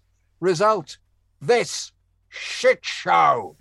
now, I'm by nature a rather diffident individual who always wants to avoid fuss and confrontation. I live by the precept you shouldn't make life difficult for people who are only doing their job and cannot of themselves affect a significant change in your circumstances. The rider here is that they in their turn should treat you with respect. Two, but this was a farcical situation as someone as someone needed to ask questions and so despite myself and to the obvious embarrassment of the SNH an equally reserved and diffident individual I loudly inquired of those attending on us as to when this rule had been introduced this season was the answer. I then asked if they thought it sensible to not advertise this on the ticket. Ah, yes, the ticket you yourself now print off. Chelsea FC having cleverly passed responsibility for procuring paper and ink to us, the fans. The response suggested that the frontline operatives were not in command of facts relating to the subtleties of policy implementation. And to be fair, they had a point. So I gave up. The fact that you're standing on the ground also makes successful debating difficult by virtue of the fact they're within the vehicle, and the consequent height advantage means they are literally, if not metaphorically, looking down on you. We hurried back towards the east stand, but I did notice that despite moving slowly, the queue for the luggage depository had not significantly lengthened. The reason for that soon became apparent when we got to the security line, for there was the self same operative rummaging through a bag of equivalent size to ours before waving the owner through. What had happened to the bag size edict? I hear you cry. Well, anticipating just such a question and with my dander very much up, I walked up to a supervisor and inquired why they'd stopped me taking through a normal sized rucksack 40 minutes ago, but any Johnny come lately could wander up now and be let through. Listener, you will be surprised to hear that his answer lacked logic and coherence. Apparently, his personnel had to use their initiative and he couldn't ensure that they carried out instructions in a consistent fashion. Consistency. It's not just the refereeing where this problem bedevils football, it would seem. I ventured that perhaps as we were now near kickoff and they would have problems turning lots of people away to rid themselves of their burden, they were no longer bothering. A straight answer was not forthcoming. I sensed the SNH was becoming concerned about my volubility around figures in authority and was fearing he would have at some point been forced, with the appropriate level of mockney, to utter the immortal words, Leave it, Dad. They're not worth it. So we left the scene and searched out our seats. Game time was approaching. It was time to put the frustrations of the evening behind us. A man then sat down next to me, placed his bag on the floor. It was one of those retro style shoulder bags beloved of Adidas and others. While he was looking at the warm up on the pitch, I surreptitiously unfolded my A4 paper ticket and measured it against the bag to the amusement of the S&H. You will not be surprised that it was somewhat larger. Even as the game began, more and more late arrivals climbed up the stand, brandishing their rucksacks as though to mock us. But the game was on now, and there were more important matters to be attending to. To keep this short and to the point, we enjoyed the game, the performance, and the result. I had contemplated leaving before the penalties to get in the queue for luggage retrieval and hopefully steal a march, but I just didn't have it in me. I had to watch. I'm a fan after all, not a visitor, a customer, or patron. I'll accept punter in certain circumstances, but not match goer. There for the match day experience. I am a fan. And he rode up, as we say in the world of carriageway repairs, to keep this short and to the point. We collected our bags post-match with a wait of about 20 minutes, as the S&H observed. If they'd really imposed the rule properly, they'd have needed at least three of those mobile units.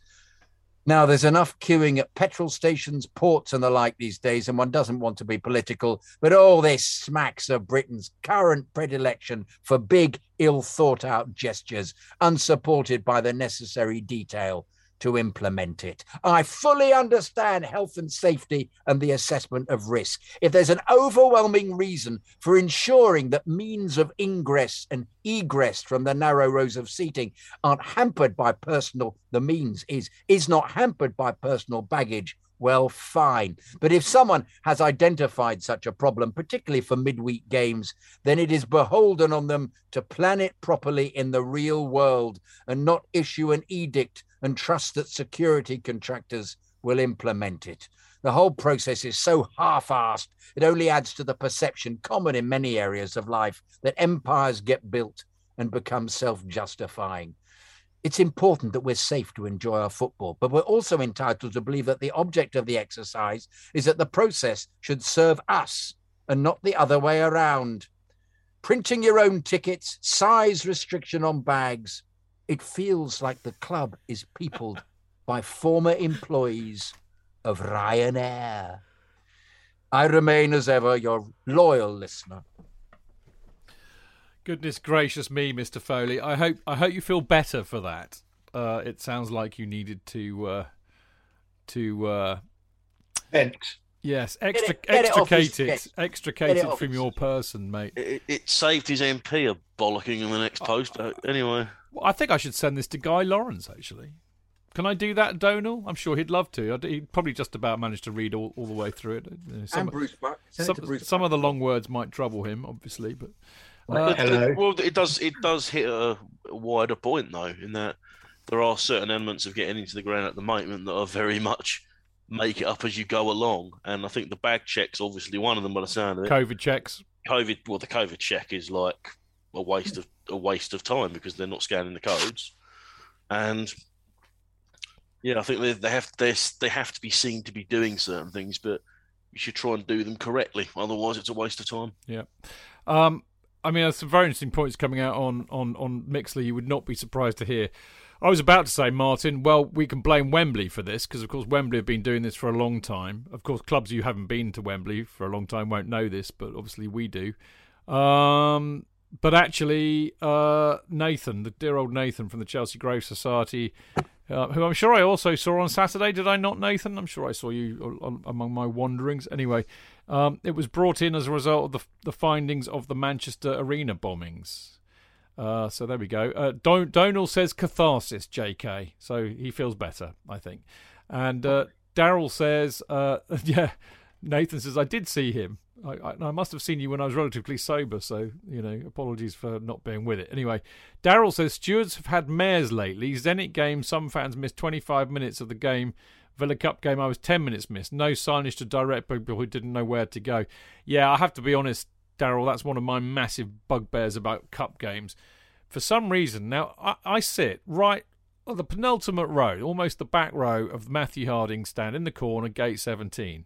So why is it that my row becomes a fucking thoroughfare for people who go into the wrong gate in Math- the Matthew Harding end to get to the east stand? I don't understand how that. I think somebody just hates me and says, "Oh no, no." Tell you what, go the long way round and go through row S just to piss Chidge off. I think that's what goes on because it makes no bloody sense. But yeah, people not having a clue where they're going, which is a bit of a curmudgeonly thing because I mean I, I know where I'm going because I've sat there for 20 years. But just because if you've never been there before, why on earth should you? So I'm just But being a miserable stewards are there to tell you where to go. The steward should be directing them to the proper gate. But I think that's what happens. I think they come in through the Matthew Harding uh, entrance at the at the back, uh, Yeah. and then they find out that they're actually sitting in the east stand or in gate seventeen. So they, they go, oh, well, you go go through the last last exit, and then you walk up there, and then you yeah walk past Chidge because it'll piss him off, and then you can get to where you're going. I think that's what happens. But anyway, as I said, I'm just an old curmudgeon. Anyway, Donal, lovely to hear from you, mate. Uh, shame I haven't seen you at a game. It'd be nice to catch up with you and have a have a beer or three. Oh, that's right. Nathan's reminded me. He says, I was on my way to the toilet in the Atlas. Yes, I was completely battered by then, mate. So I was hardly compos mentis. So that's, that's that accounts for my short term memory loss. But it was good to see you, and I do remember saying hello. Anyway, we've got enough, one more email this week. Uh, Donal's was so long, we don't have time for any others. So uh, Andrew Bailey, good old Andrew Bailey down in Melbourne, says, Good morning, Stamford Chiz, JK, and esteemed panel of guests. Not the best performance from the boys. They seem strangely flat, which is weird considering most were rested for the Villa game. The midfield had the look of what we would have on the pitch to close a game out. Pep was hoping for that sort of showing from De Bruyne back in May. He's too good a player to not exact some sort of revenge for the poor showing City put out in May. Good point, Andrew. Uh, it really showed how easily our press falls down without Mason Mount on the pitch to lead and trigger the press. We won't play that badly for a whole hour again this season, and our lack of goal threat was baffling. Well, I, I hope I agree about Mount, as we all do, uh, and I hope we explain why we thought uh, our attack was non-existent. Um, Thomas Tuchel may be presented with a dilemma very soon in the shape of Ruben Loftus-Cheek. He uh, it warmed my heart to see Ruben come on, uh, and for the first time he touches the ball, he leaves a City player face down on the turf. With so many similar players in our midfield setup, he can hopefully be a difference maker. We all know the attributes he possesses. I, for one, still think he can be a very valuable option as the season progresses. Anyway, we've had a fairly tough start to the season. Now we have two months of, by our standard, very winnable games. So hopefully we can relax a bit and the champions of Europe can put a bit of distance between ourselves and the rest of the league. Keep up the good work and thanks for everything you do. From earthquake ravaged Melbourne, Andrew Bailey, aka Little Gaffer. Because of course he's he's Gary Garfield Bailey's brother, younger brother. Um, mate, love. Well, I think we we've already said most of the points you made, and so therefore clearly we agree with everything you said, as we often do. Um, mate, I had no idea. Excuse me, people. Uh, earthquake in Melbourne. What's going on here? I didn't know about that. News to me as well. Yeah, they're they're all Mate, draw- yeah they're all No, no, no fuel here. Earthquakes in Melbourne. What the fuck's Yeah, going on? the apocalypse, mate. Uh, well, mate, I, I had no idea. Anybody that we know down under, I'm sorry to hear that, and I hope you're all well. Clearly, obviously, but uh, our thoughts are with you all, and particularly you, Andrew. Always lovely to hear from you, mate. Right, it is it is that time. It is time for the fannies this week, and uh, the nominations were for man of the match. They were Mendy, Silva, and Christensen. Right? You should have a sting, kid, shouldn't you? Well-. I think you should Runners. you should create one. Oh, I shall. You've got the you've got the means, I have. you've got the voice, I have. and you've got the fucked up shit in your head to make it brilliant. always the fucked up shit. It's the key to comedy, mate. The comedian told me that once, and he would know. Uh, okay, so there we go. You're going to get a sting for the fannies from dear old JK. Anyway, the nominations for Man of the Match were Mendy, Silva, Christensen. Uh, Jonathan, who would have you voted for? Mendy. Mendy, Dan, Mendy. Mendy, Martin. Yeah, I'd go for Mendy as well. Well, I actually went for Mendy too, as as did most of the other people. He won with seventy two percent on Twitter. Uh, Silva got ten percent. Christensen got eight percent, eighteen percent. Sorry, so that's uh, uh, a, bit of a shoe in that one. Now, the next one was for the celery moment, which, as we all know, is a bit esoteric. Uh, uh, these, of course, are as you know by now. If you're in our Discord group, which if you you know signed up to Patreon, or if you're in the Premier League predictions Premier Predictions League, uh, then you get to be on our Discord group. So they actually put these all in and nominate things that they see in the match. And I have to say, they're brilliant at doing that, and I love them for it because it doesn't half make my life a lot simpler. Uh, but this week, two of theirs and one of mine. Okay, so Azpi knocking Reece over, they that that made them laugh. Uh, Christensen hugging Kevin De Bruyne. If you kind of remember, he kind of hugged him and then like put his hand, hands up so the referee didn't notice, but the referee did notice. And actually, I think he might have booked him actually. And the last one is that I was very enamoured of the proper Chelseness of the Pride of London new Pride of London banner with two gold stars, indicating uh, we have won it twice, just to piss off City a little bit more. Uh, I loved that. Um, but what do I know? Uh, actually, this was really close. Okay, so in third place, Pride of, Pride of London, thirty percent. Christensen, thirty-two percent, and Azpi knocking Reece over thirty-eight percent. So, J.K., what would you have gone for? Pride of London banner. Pride of London banner, like what I did, it. like what I did, because we're Yeah. proper, mate. That's why. Yeah. Hugely Yes. proper. Dan, Uh, banner as well. yes. Martin. Anna, because I wasn't aware of the other two. Ah, well, that's, that it's okay. It still counts, Martin. So there we go. Well, you know what we thought, but we obviously would have lost. Now, the last one, of course, is the Guinness moment. And for this one, these are the moments that made people feel sexual. And again, there's a bit of I, I've chucked one in, and they, they did two. Silva's goal line clearance, which was absolutely brilliant. Uh, Ruben's run that I mentioned earlier, where he just kept on going, and a, a City player tried to chop him down, and he kind of hurdled over him, and it was it made me feel very aroused. Uh, but I also I did actually spot this at the time, but Rubenson did uh, Rubenson Ruben did this flick to Christensen. We kind of like backheeled it in a kind of peculiar way, and it was again a moment of uh, huge sexual arousal for me. So there we go. Uh, Jonathan, what would you have gone for? Um, I actually thought that Silva's goal line clearance was the uh, the great moment where I almost came. Hmm. As long as it was almost. Yeah. Yeah, that would be different from a, a Guinness moment if it. I went ho ho ho ho. Not now. Not now. Think of Arsenal. Anyway, uh, Martin, what, what would you have gone for? Uh, Ruben's run, and I'm keeping the levels of tumescence to myself. Good. Uh, that's quite. That's how I prefer it. And Dan. Uh, Silva. 'cause it was just brilliant. Yeah. Well, I, I went for Ruben's run because I, I just really did feel very aroused when I saw that. But uh, 12% went for his flick to Christensen, 36% went for his run, and 52% went for Silva's goal line clearance. yeah, so well done. Uh, well done, everybody who voted. Always enjoyed doing that. Well done to the Discord people for putting the nominations in. And there'll be more fannies next Monday for the Southampton match. So there you go. And maybe, maybe a sting for Jonathan. From Jonathan. Not the live show, but the edited podcast, that's for sure. Right. Uh, after this very short break, we are going to be previewing uh, Wednesday night's match, which, of course, is Juventus versus, uh, Juventus versus Chelsea, because we are, in fact, away. Anyway, we'll see you in a sec.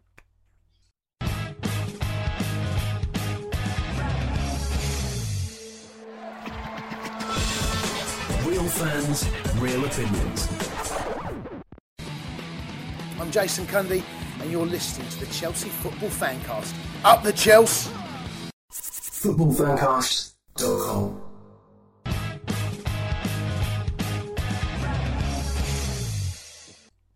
Welcome back. This is the Chelsea Fancast. I'm Stamford Chidge with the uh, wonderful uh, Mr. Jonathan Kydd and Dan Silver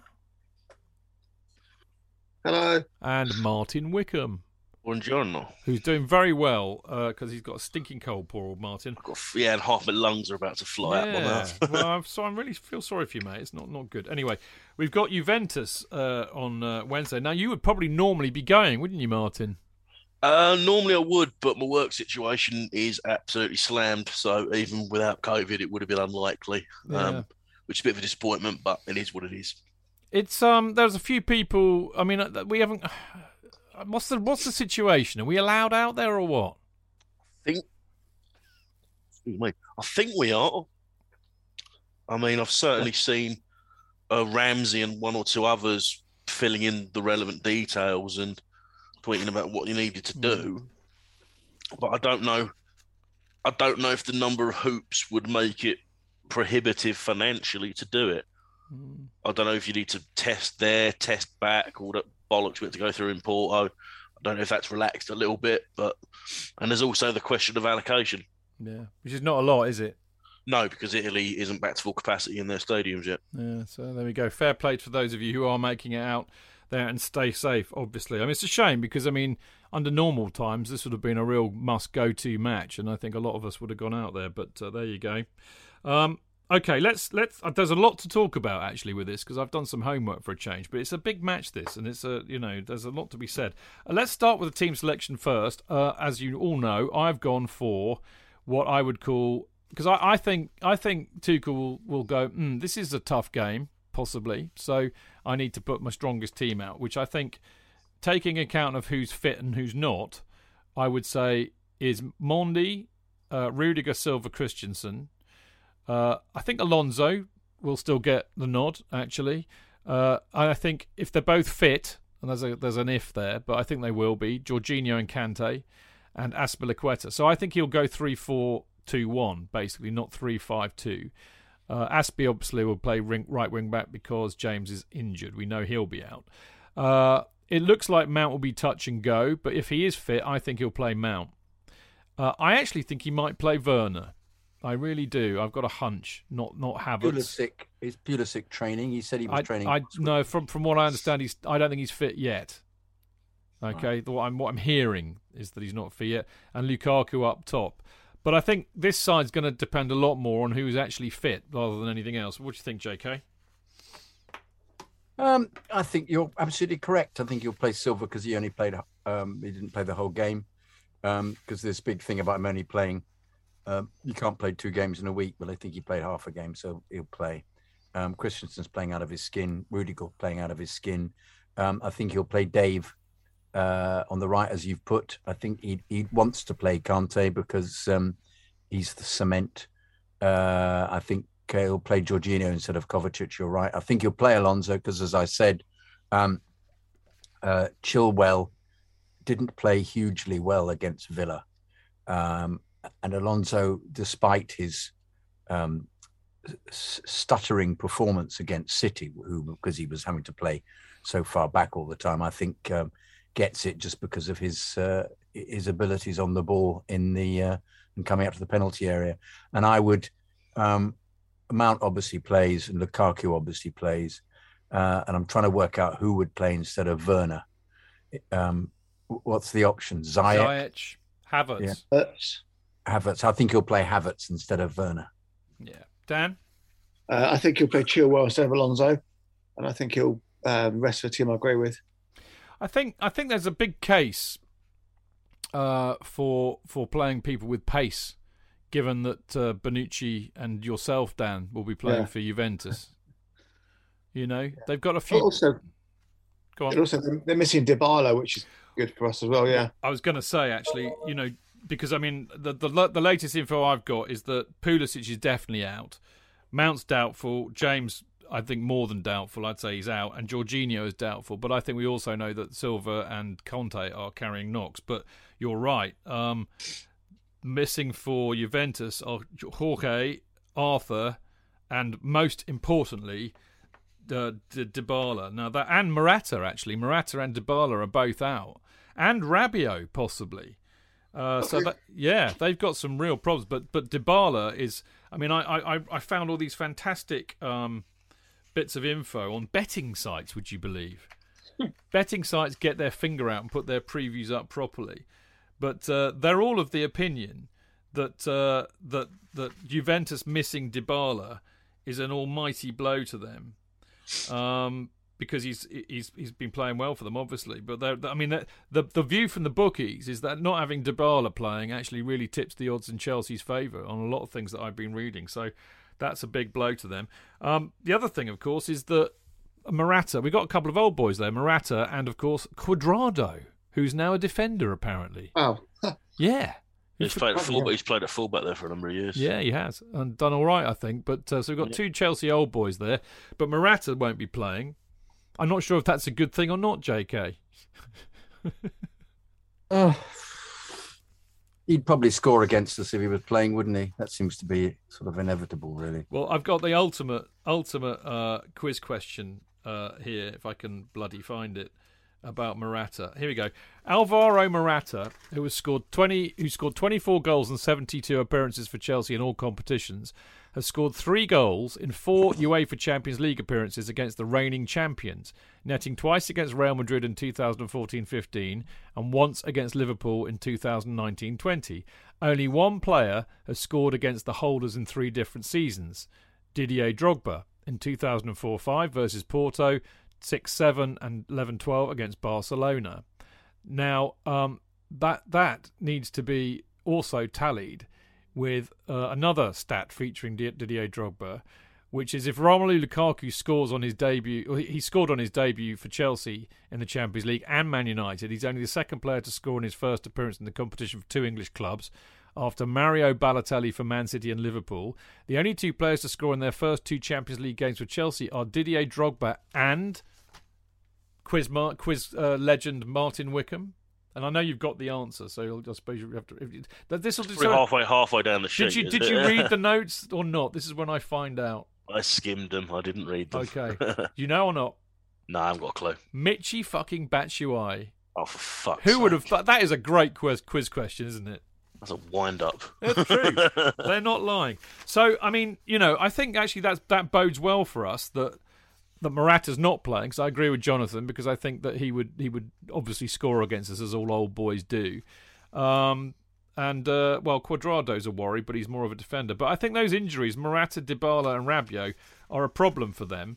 Which means I think they're going to have to play uh, Dejan Kulusevski, who I have no idea who he is, and uh, and Moise Kean, who of course we do know who he is. Who kind of didn't really do anything for Everton when he turned up. So uh, I think it kind of really, to me, reads advantage Chelsea. However, however, however, however, Juventus have got a decent team, boys. Bonucci and Chiellini, arguably the two best centre backs in the world, even if they are a bit old.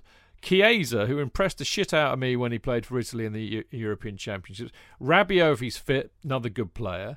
Uh, don't discount Aaron Ramsey. I mean, I know he used to play for Arsenal, but he's a decent player. But more worrying, Locatelli, uh, who was arguably one of the best midfielders in the in the competition, with uh, our boy Jorginho. Uh, De Ligt is playing in defence, and apparently we're after him. He's a good player. And, we're after Chiesa as well, though. Yeah, I've heard, heard we've been after Chiesa. I like Chiesa. He works his bollocks off as a forward. He really does, like that. he does, Yeah. he does. Uh, and of course, whilst we might all laugh because they've got Szczesny, Szczesny in goal, and he used to get absolutely walloped. I mean, actually, there's another great stat I've got for you on Szczesny in a minute. But obviously, he used to be Arsenal's goalie. But you know, I, they have a habit of coming and biting us on the on the arse, don't they? Um, and, while you, oh, here we go. Right, this is a great stat. Juventus goalkeeper Szczesny has kept a clean sheet in both of his home matches against Chelsea in all competitions, both with Arsenal in 2012 and 13. Though in his other four games against Chelsea, he conceded 13 goals. So this, is what, Juve- this is so what we we- want. So if we play Juventus the second time round, we'll absolutely thump them. Yeah, but that's the thing, isn't it? Will we? Because I, I, you know, I think this is a this is a tough match, actually. Period. Injuries notwithstanding, and we've got a horrible record in Italy in the Champions League. I forgot about this, but we've only won once out of seven matches. We won one, drawn one, and lost five. So you know we've got a pretty ropey uh, record uh, in uh, in Italy, and I think just reminding myself we've lost to Juve. I mean, last time we played Juve, of course, was when Robbie Di Matteo got sacked after we got humped three 0 We lost to Inter, didn't we, when Mourinho was the manager? The only the only team we beat was Lazio. Yes, and that was a 4-0. long time ago. Yeah. 2000 under Ranieri, Yeah, 4 0. Frank Frank scored, didn't he? And Eidur. Damien, Damien Duff. Yeah, yeah, it's a good match that. But uh, we lost to Roma and we lost to Napoli. So we've got a pretty ropey record over in Italy. And that is what is worrying me, in spite of all of the evidence that's coming my way saying we'll do all right. And, and in fact, one of the places that I I looked at predicted that. Uh, well, actually, I should tell you what they said. They actually they actually wrote a prediction and they said Juventus made it back to back league uh, uh, uh, made it back to back league wins on Sunday, following up their three two win at Spezia in midweek with a three two victory over Sampdoria. But the success came at a cost as Paolo Dybala was forced off in the first half. The Argentine's potential absence on Wednesday is a huge blow. Chelsea's unbeaten league start to the season drew to a close on Saturday. They lost 1 0 to Man City. This will be the first time the Blues take on the old lady since uh, 2012 when they lost 3 0 to Turin, in Turin. Sorry. Given Juventus' poor start to the campaign, though, Chelsea should have what it takes to bounce back from Saturday's disappointment, and they reckon 2 1. But I'm not so sure. I'm not so sure, JK. What do you think? Uh, no, No. I'm worried. I'm worried we might not make it out of the group stage. Wow, come on. Seriously? No, I, I just wanted to say that to wind you up. You didn't. It worked almost. Yeah, it always worked. Yeah, yeah. Um, yeah, I think it might. I think a draw is the more likely result for me. You reckon a draw? Hmm. Mm, yeah, I, I have to be honest. I'm going that way too. Actually, what about you, Dan? How do you see it going? Think a draw. I think I, we might see a very similar setup to the um, the City game, possibly. Because I think you know if you get a, a draw away, the way hardest away game will be a decent point, and then we've got the back to backs with Malmo, which puts us in a very strong position getting the last two games. So it should, should be you know a draw won't be the worst result. Yeah. I mean, Martin, I'm I'm I'm thinking a draw. I'll, I'll be honest with you, but I tell you what, you know, um, it'll be interesting, won't it? Because you know, last season, what we did really, really well was not only keeping it tight, but by hitting teams on the break. I mean, Real Madrid, the way we played against them, scared and knocked the shit out of them. So I wouldn't be surprised, bless you. I wouldn't be Jeez. surprised if, if if if if he decided to go the other way and try and get a win out there. But I, my guts are telling me a draw. Yeah, I think it'll be the most likely outcome. To be honest with you, um, think Kulusevski's actually a reasonably decent player as well, so I wouldn't I wouldn't take him too lightly if he does come in. Um, yeah, just get the point. I think we can beat them at Stamford Bridge. I don't have any worries about that, and um, and get get the results we need against Malmo and Zenit. Yes, The, indeed. the, key- the key is not to follow up the loss on Saturday with a poor performance tomorrow night or Wednesday night, excuse me. Mm.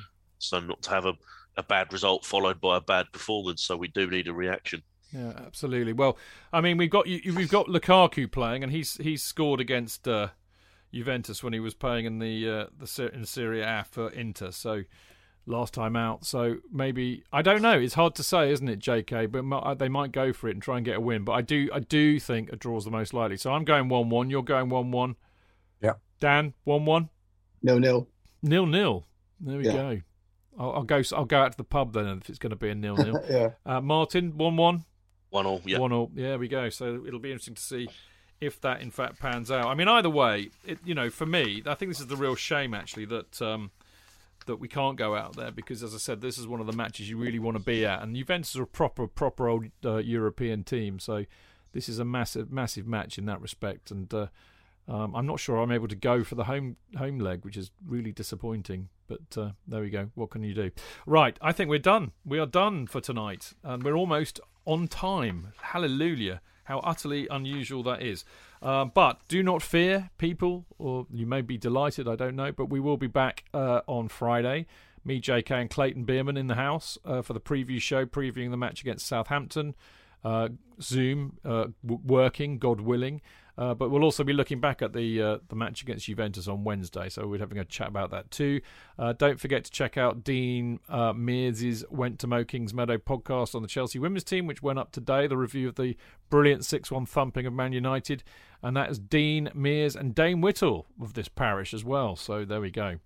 Uh, and uh, of course, they and us, we're both available on uh, chelseafancast.com, Acast, Apple, SoundCloud, Spotify, and other distributors of podcasts as well. And you heard me mentioning Patreon earlier.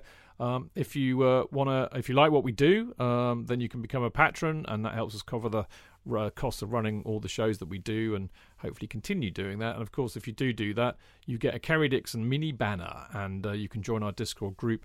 There's no pressure. I, I love you all, whether you join up or not. It's really not an issue. But if you do, it's lovely that you do. Uh, and there's no pressure to donate lots. It can be a quid here or whatever. I don't mind. Um, and there we go. It's easy to do. Patreon.com forward slash Chelsea fancast. So there you go.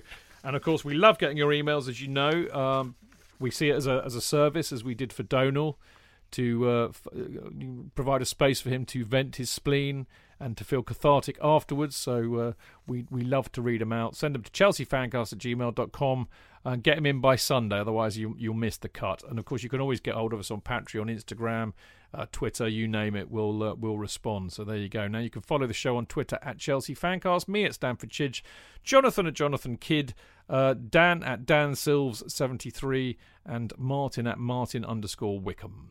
And of course, we are at Chelsea Fancast. So there you go, Martin. Uh, you've done brilliantly tonight to survive the show, and I'm I'm mightily impressed with that. Well done. Yeah. Cheers, mate. Still breathing. Get some whiskey and honey and lemon down your noodle, and uh, you will feel better. I promise you. Yeah, the problem is I need to get up at four, six in the morning. So Maybe not a good idea then. Yeah. well, go and get some rest because you sound like you need it. I hope you feel better soon, Yeah. mate. But it's lovely Cheers, to see you. Always Wish is. best, mate. Yeah. Uh, Dan, as for you, yes, great. Well, great to see you both on Sun and JK, in fact, on Sunday. But also lovely to see you back on here as always. No, it's well, good to be back. It's good fun. You know, Mm. on to the next one. Absolutely right. As uh, how they can pull it out of the bag on Wednesday, I'm sure they can. JK, um, there'll be no fan bite from you on Wednesday, sadly. So, Uh, are you going? uh, No, but I can do one from the comfort of my armchair. I think you should do it in the style of Roly Barkin. Rolly Buckin, he's who? Oh, you've Rolly, never, R- never Rolly, the Rowley Birkin. Birkin, the uh, fast show. No, I don't. Uh, Google it.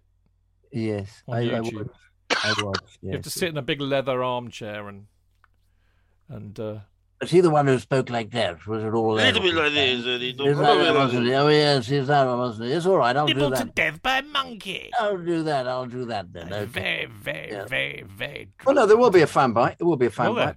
It'll be from the. Um, all right. It'll be from watching the telly. Okay, well, I look forward to that. That's a bonus. Didn't expect that at all. Anyway, mate, good to see you. Lovely to see you on uh, Saturday, of course. And uh, you and I will reconvene on Friday. Friday.